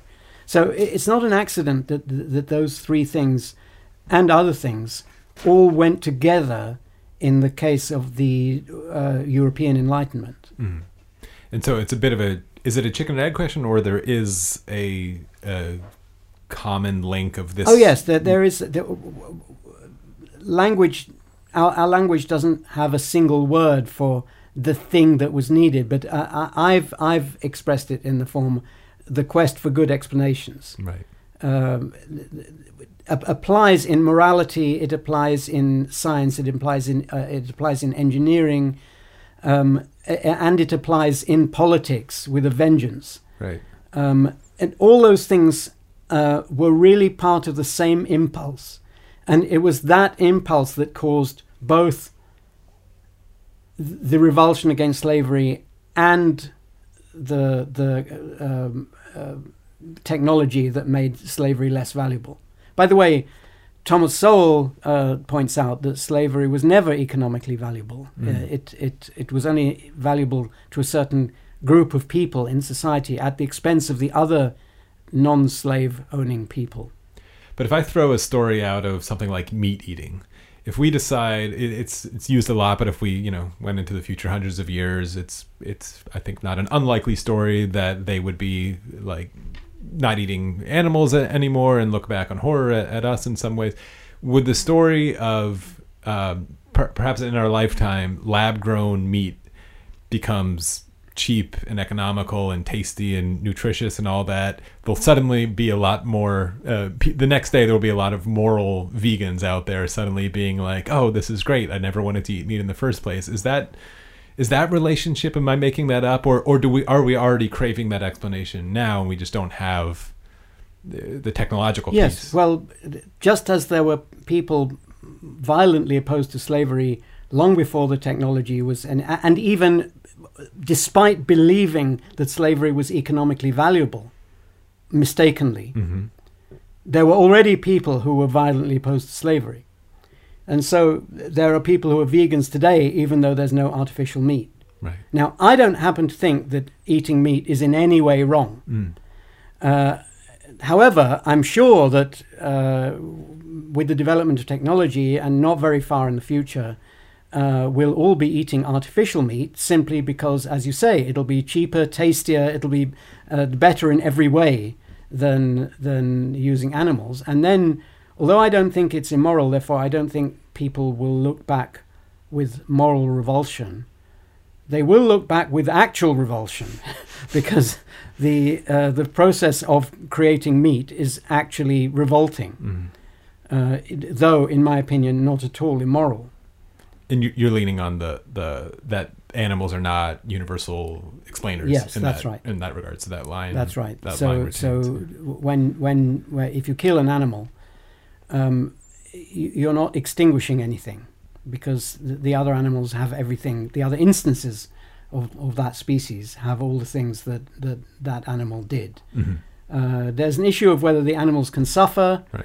Um, uh, again, we don't know. We don't know how consciousness works. We don't know how creativity works. Uh, so we should perhaps err on the uh, on the side of assuming they can. But but like with the um, with the deafness case and, and so on, it it doesn't really entirely depend on whether animals can suffer. It it depends on what people think. So, uh, the, so long as most people think that animals can suffer, then we have to frame our laws and social institutions uh, to err on the uh, uh, on on the side of caution Mm. in that respect. Um, uh, there was a time when people didn't think slavery was immoral. They it's not that they thought that slaves weren't human. It's just that they thought that slavery was a natural condition of of some people. Just like some people are young, some people are old, some people are ill, uh, so some people are slaves. Um, and so, so for example, um, they would have thought that enslaving somebody was highly immoral, un- unless there was an excuse like they were bad or something. But Mm. but in, in general, enslaving something is highly immoral. But actually, ha- buying a slave uh, was not at all immoral. It, it's just uh, uh, you know you're you're you're buying the person who is a slave, and that's his condition. Just like uh, it's not your fault any more than the condition of someone being ill is your fault, or someone being short or tall or whatever. Mhm. Now, w- part of the reason that that changed is that philosophically, we came to understand that there is a unity among all people, which it isn't derived from a, a moral commandment to deem all people equal when they're obviously not equal, but there's an, a factual a, a factual way in which that we are all equal. Namely, as I would put it, we are all capable of creating new explanations, and it's the creating new explanations that makes it immoral to keep a human slave, but not immoral to keep a dog as a pet. Hmm.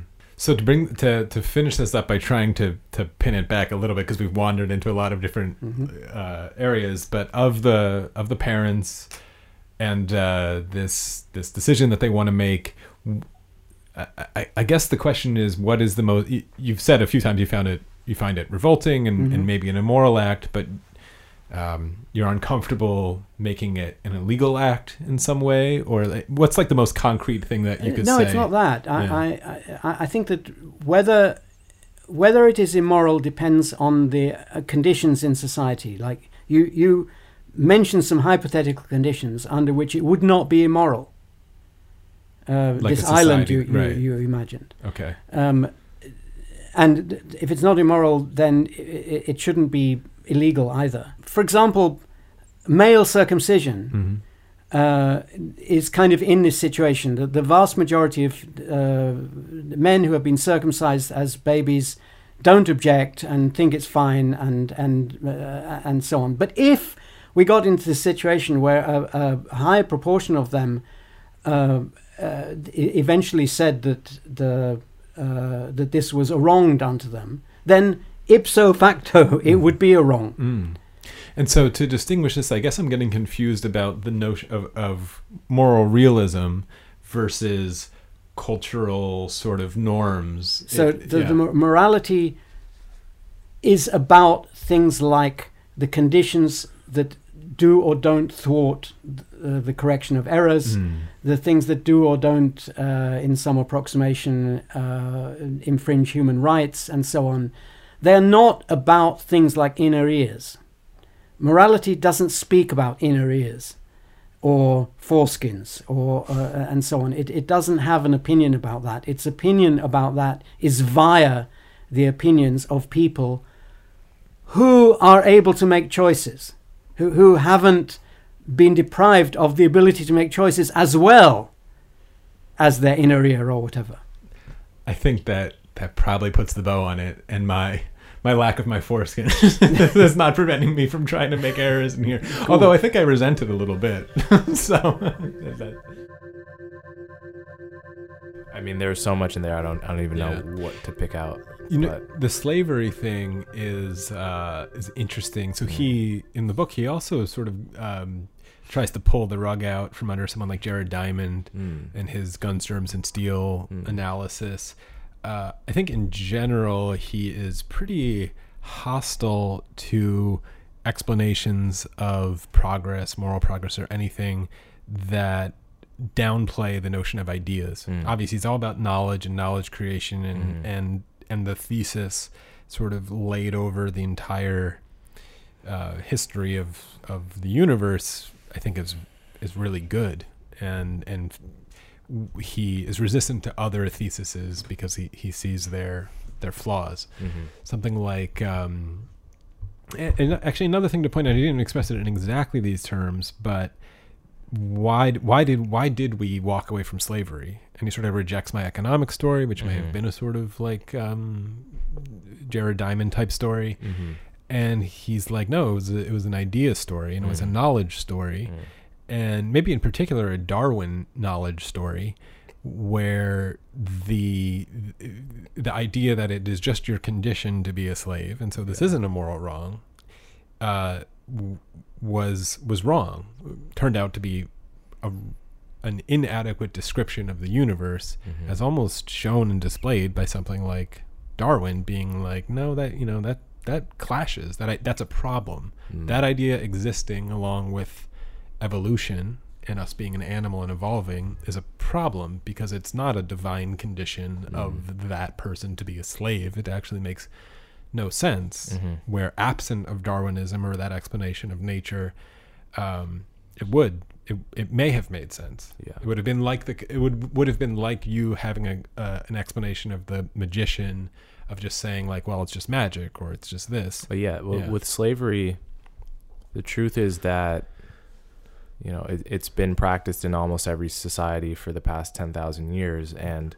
it, was only really in America and the West where slaveholders felt any burden to come up with an argument in defense of slavery Hmm. and that's where white supremacy came in or you know is mo- most people who had slaves throughout history it was they, they felt as much burden to defend the practice of slavery as the average meat eater right now feels to defend the practice of eating meat it would just never occur to you to come up with an argument in defense of something that's taken for granted Right. and um, I think he's right to observe the importance of the war of ideas in ending slavery.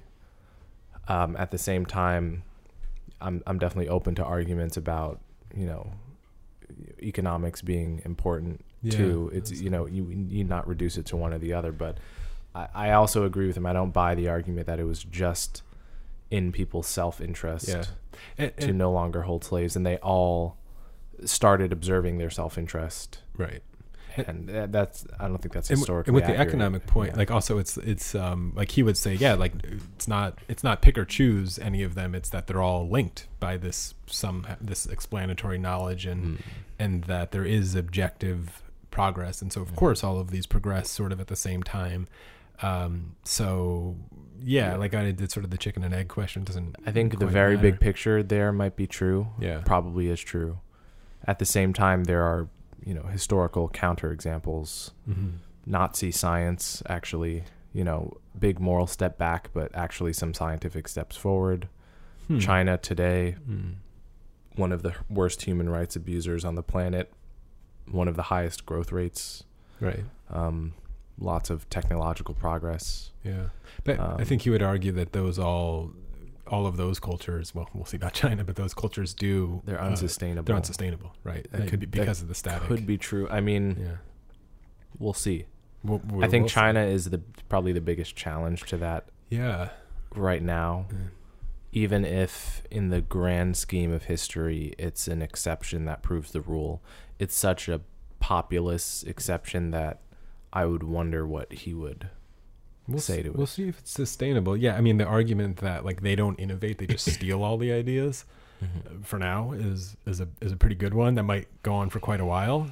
Uh, so then you know it, it but if it took over the whole world, then it would become unsustainable because it would it has this culture of suppressing mm-hmm. criticism, mm-hmm. and so therefore will just be wait, awaiting its suicide either from within or without because of the errors that it's making that everybody makes mm-hmm. are uncorrectable because they're mm. suppressing that correction. Um, so for now, yeah, the experiment could run for quite a while of just mm. stealing people's innovations, um, which yeah, well, yeah, I, I don't even know if that's a that's a fair thing to say. But one more thing on the slavery thing and and and Darwinism and maybe the theory of of natural selection, which w- pulls the rug under the out from under the explanation that this is just people's condition in life is to be a slave. Um, there's something there also harkening back to that notion of reach of explanations, where it is uh, trying Darwin trying to solve the problem of of why there's different differences in species species and the origin of species and those problems.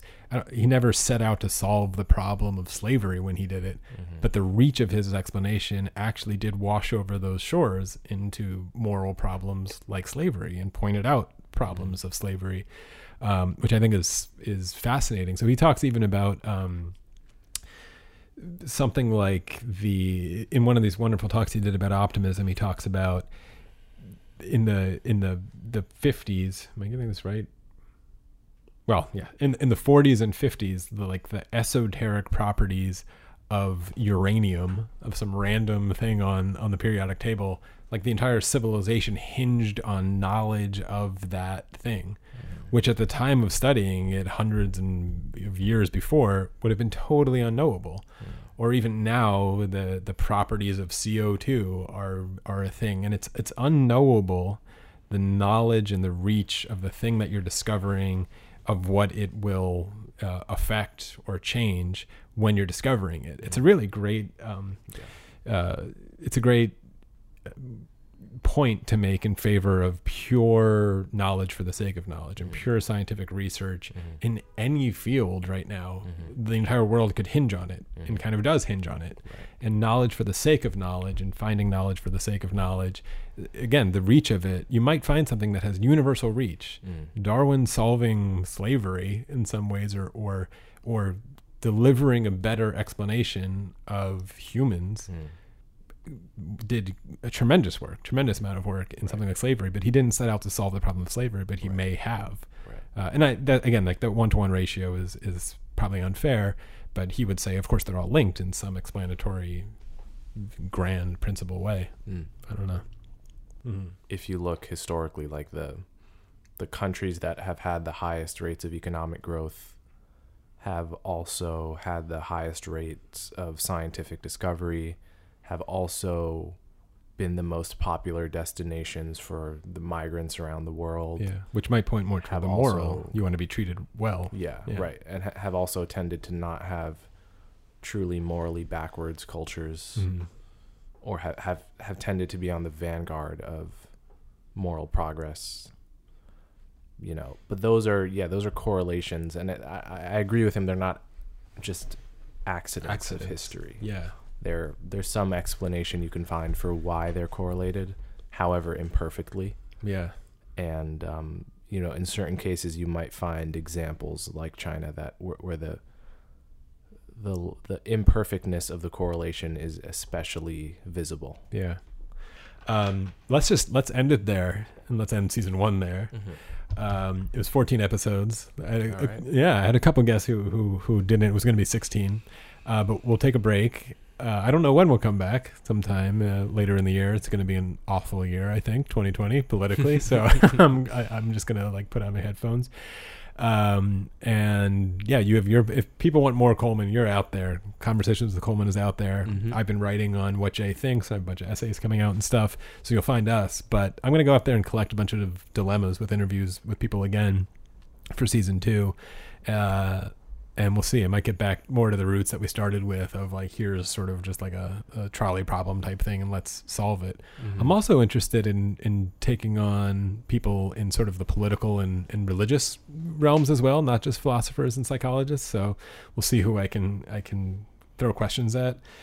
Um, and for anybody listening, like this is super fun, and thank you. We've garnered a really nice audience that's very participatory and and engages with it. If you have any dilemmas that you want to throw, Uh, I think you can find me on Twitter or on What Jay Thinks. There's a contact page, and you can send stuff there. Um, send me dilemmas. Send me people you want to have on the show. Uh, I love being challenged with that kind of new stuff. And maybe maybe one episode uh, in season two we'll just do a, a user submitted dilemma and just take it on ourselves. So I don't know. What can I say? Thank you for for listening, and um, Until next time. until next time. Thanks. Hey, Jay here. Actually, not quite the end of season one. You're probably noticing there's a little time left on your uh, playhead.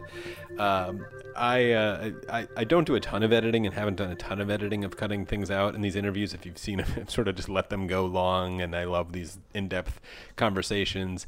And um, with Professor Deutsch, who I'm clearly a big fan of, I continued talking for a bit after the end as we were wrapping up, and we get into some pretty fun conversations about what he worries about and Trump and other little things. So I'm just going to include it here, sort of bonus material. Um, so enjoy, and you, you're going to hear a little laughing from uh, from in the background of my girlfriend, who I have to thank for coming along on a few of these interviews and helping me and taking notes and and helping me when I forget things.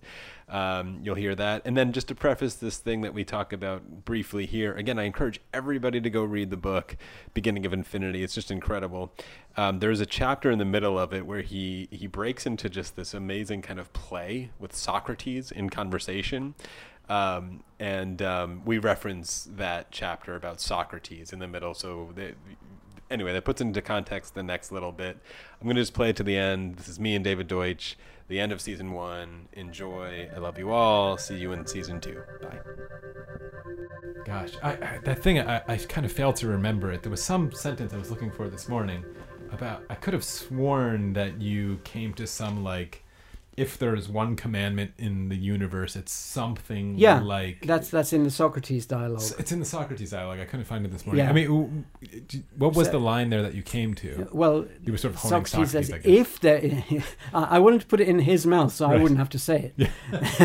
it if there is a uh, an ultimate basis for morality, it must be not to destroy the means of correcting errors. Yeah.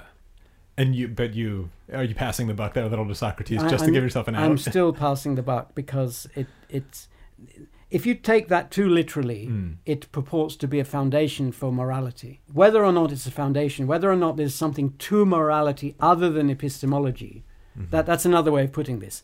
Is there something to morality other than epistemology? Uh, and if if there isn't, then you don't you don't need a foundation. I mean, the issue of foundation doesn't come up because it just you know there's no foundation to epistemology. Right. So it, it, morality is just a matter of epistemology, which doesn't have a foundation. So Yeah. that's fine. Problems exist in one person, in one mind. So you have problems. The implications for other people uh, come from the nature of knowledge. It, for example, uh, you need institutions to grow knowledge. And institutions have to involve other people and they have to survive the deaths of those people. So that already puts heavy constraints on what you should think about institutions. And that has implications for law and morality and politics and, and, and interpersonal relationships and, and society and so on. So, but, but it, it all comes down to conditions for solving problems.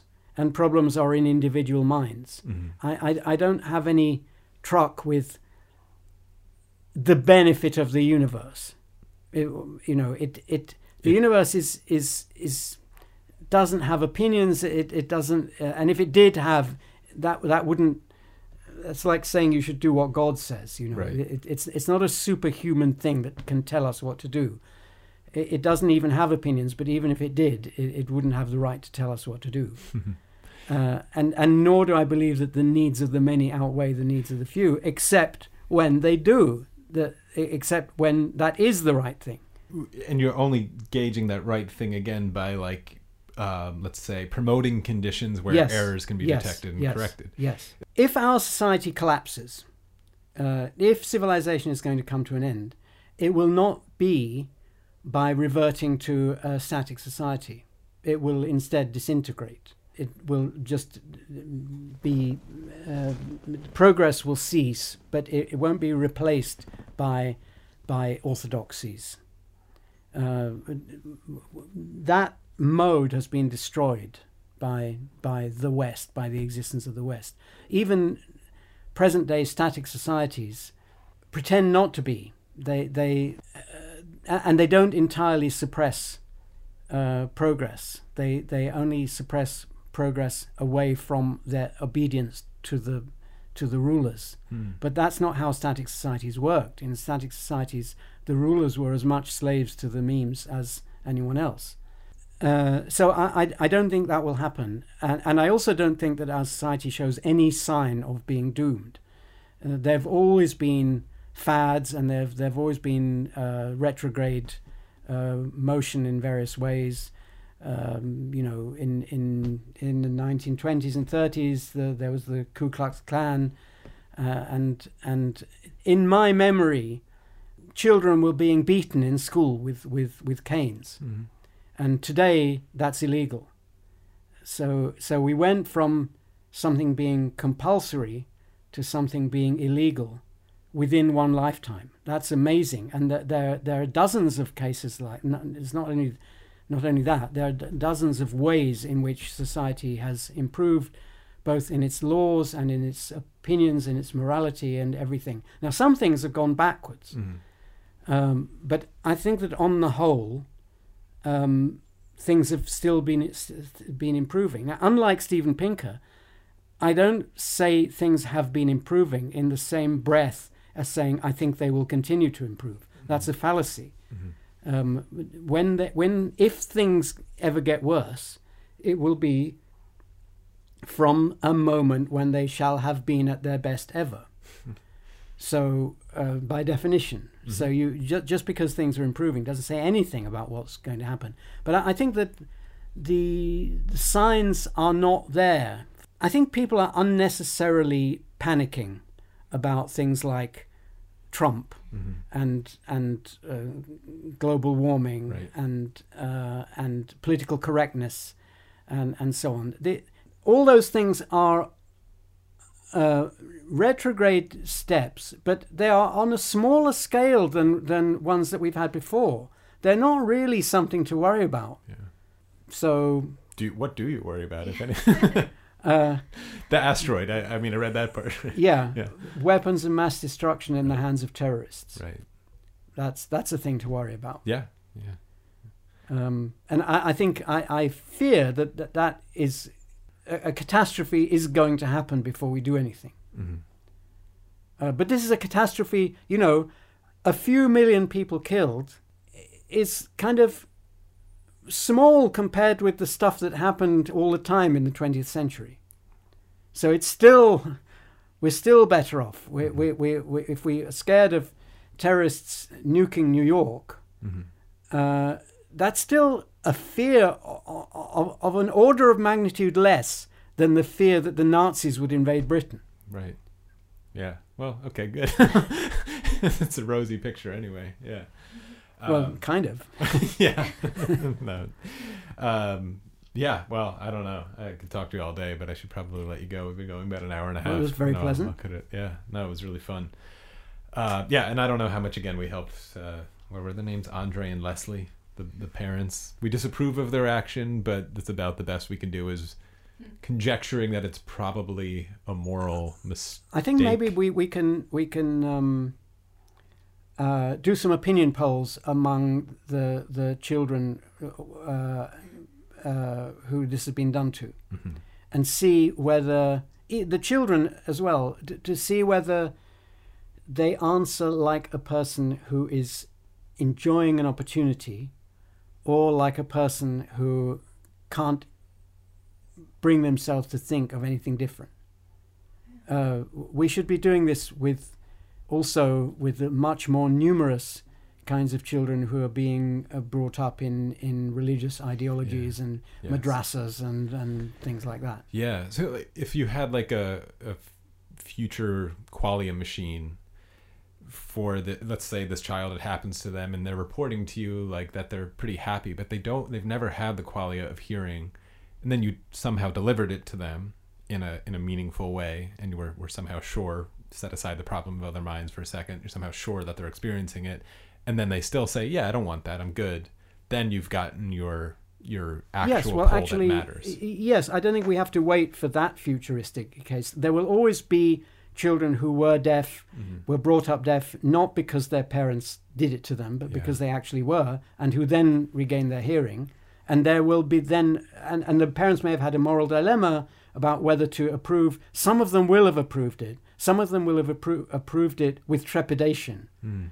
thinking that their their child will then lose his moorings and and so on. You could ask that child. You could ask those parents, for that matter, uh, and this will. So this will either change the debate, and that subculture will change its mind, Right. Or it will make obvious w- what a future law should say. It seems. I mean, if you've seen videos of people like getting cochlear implants for the first time, Yes. and it's emotional. I mean, they're beautiful videos. Yeah. It seems like an obvious one. The only thing to throw sort of a little poison in that well is that Andre and Leslie worry that their child will connect with them less if they can hear. uh, Oh well, that's not their call. That's Lots their of call. parents worry that their children don't connect with them enough. That that is not their business. Yeah.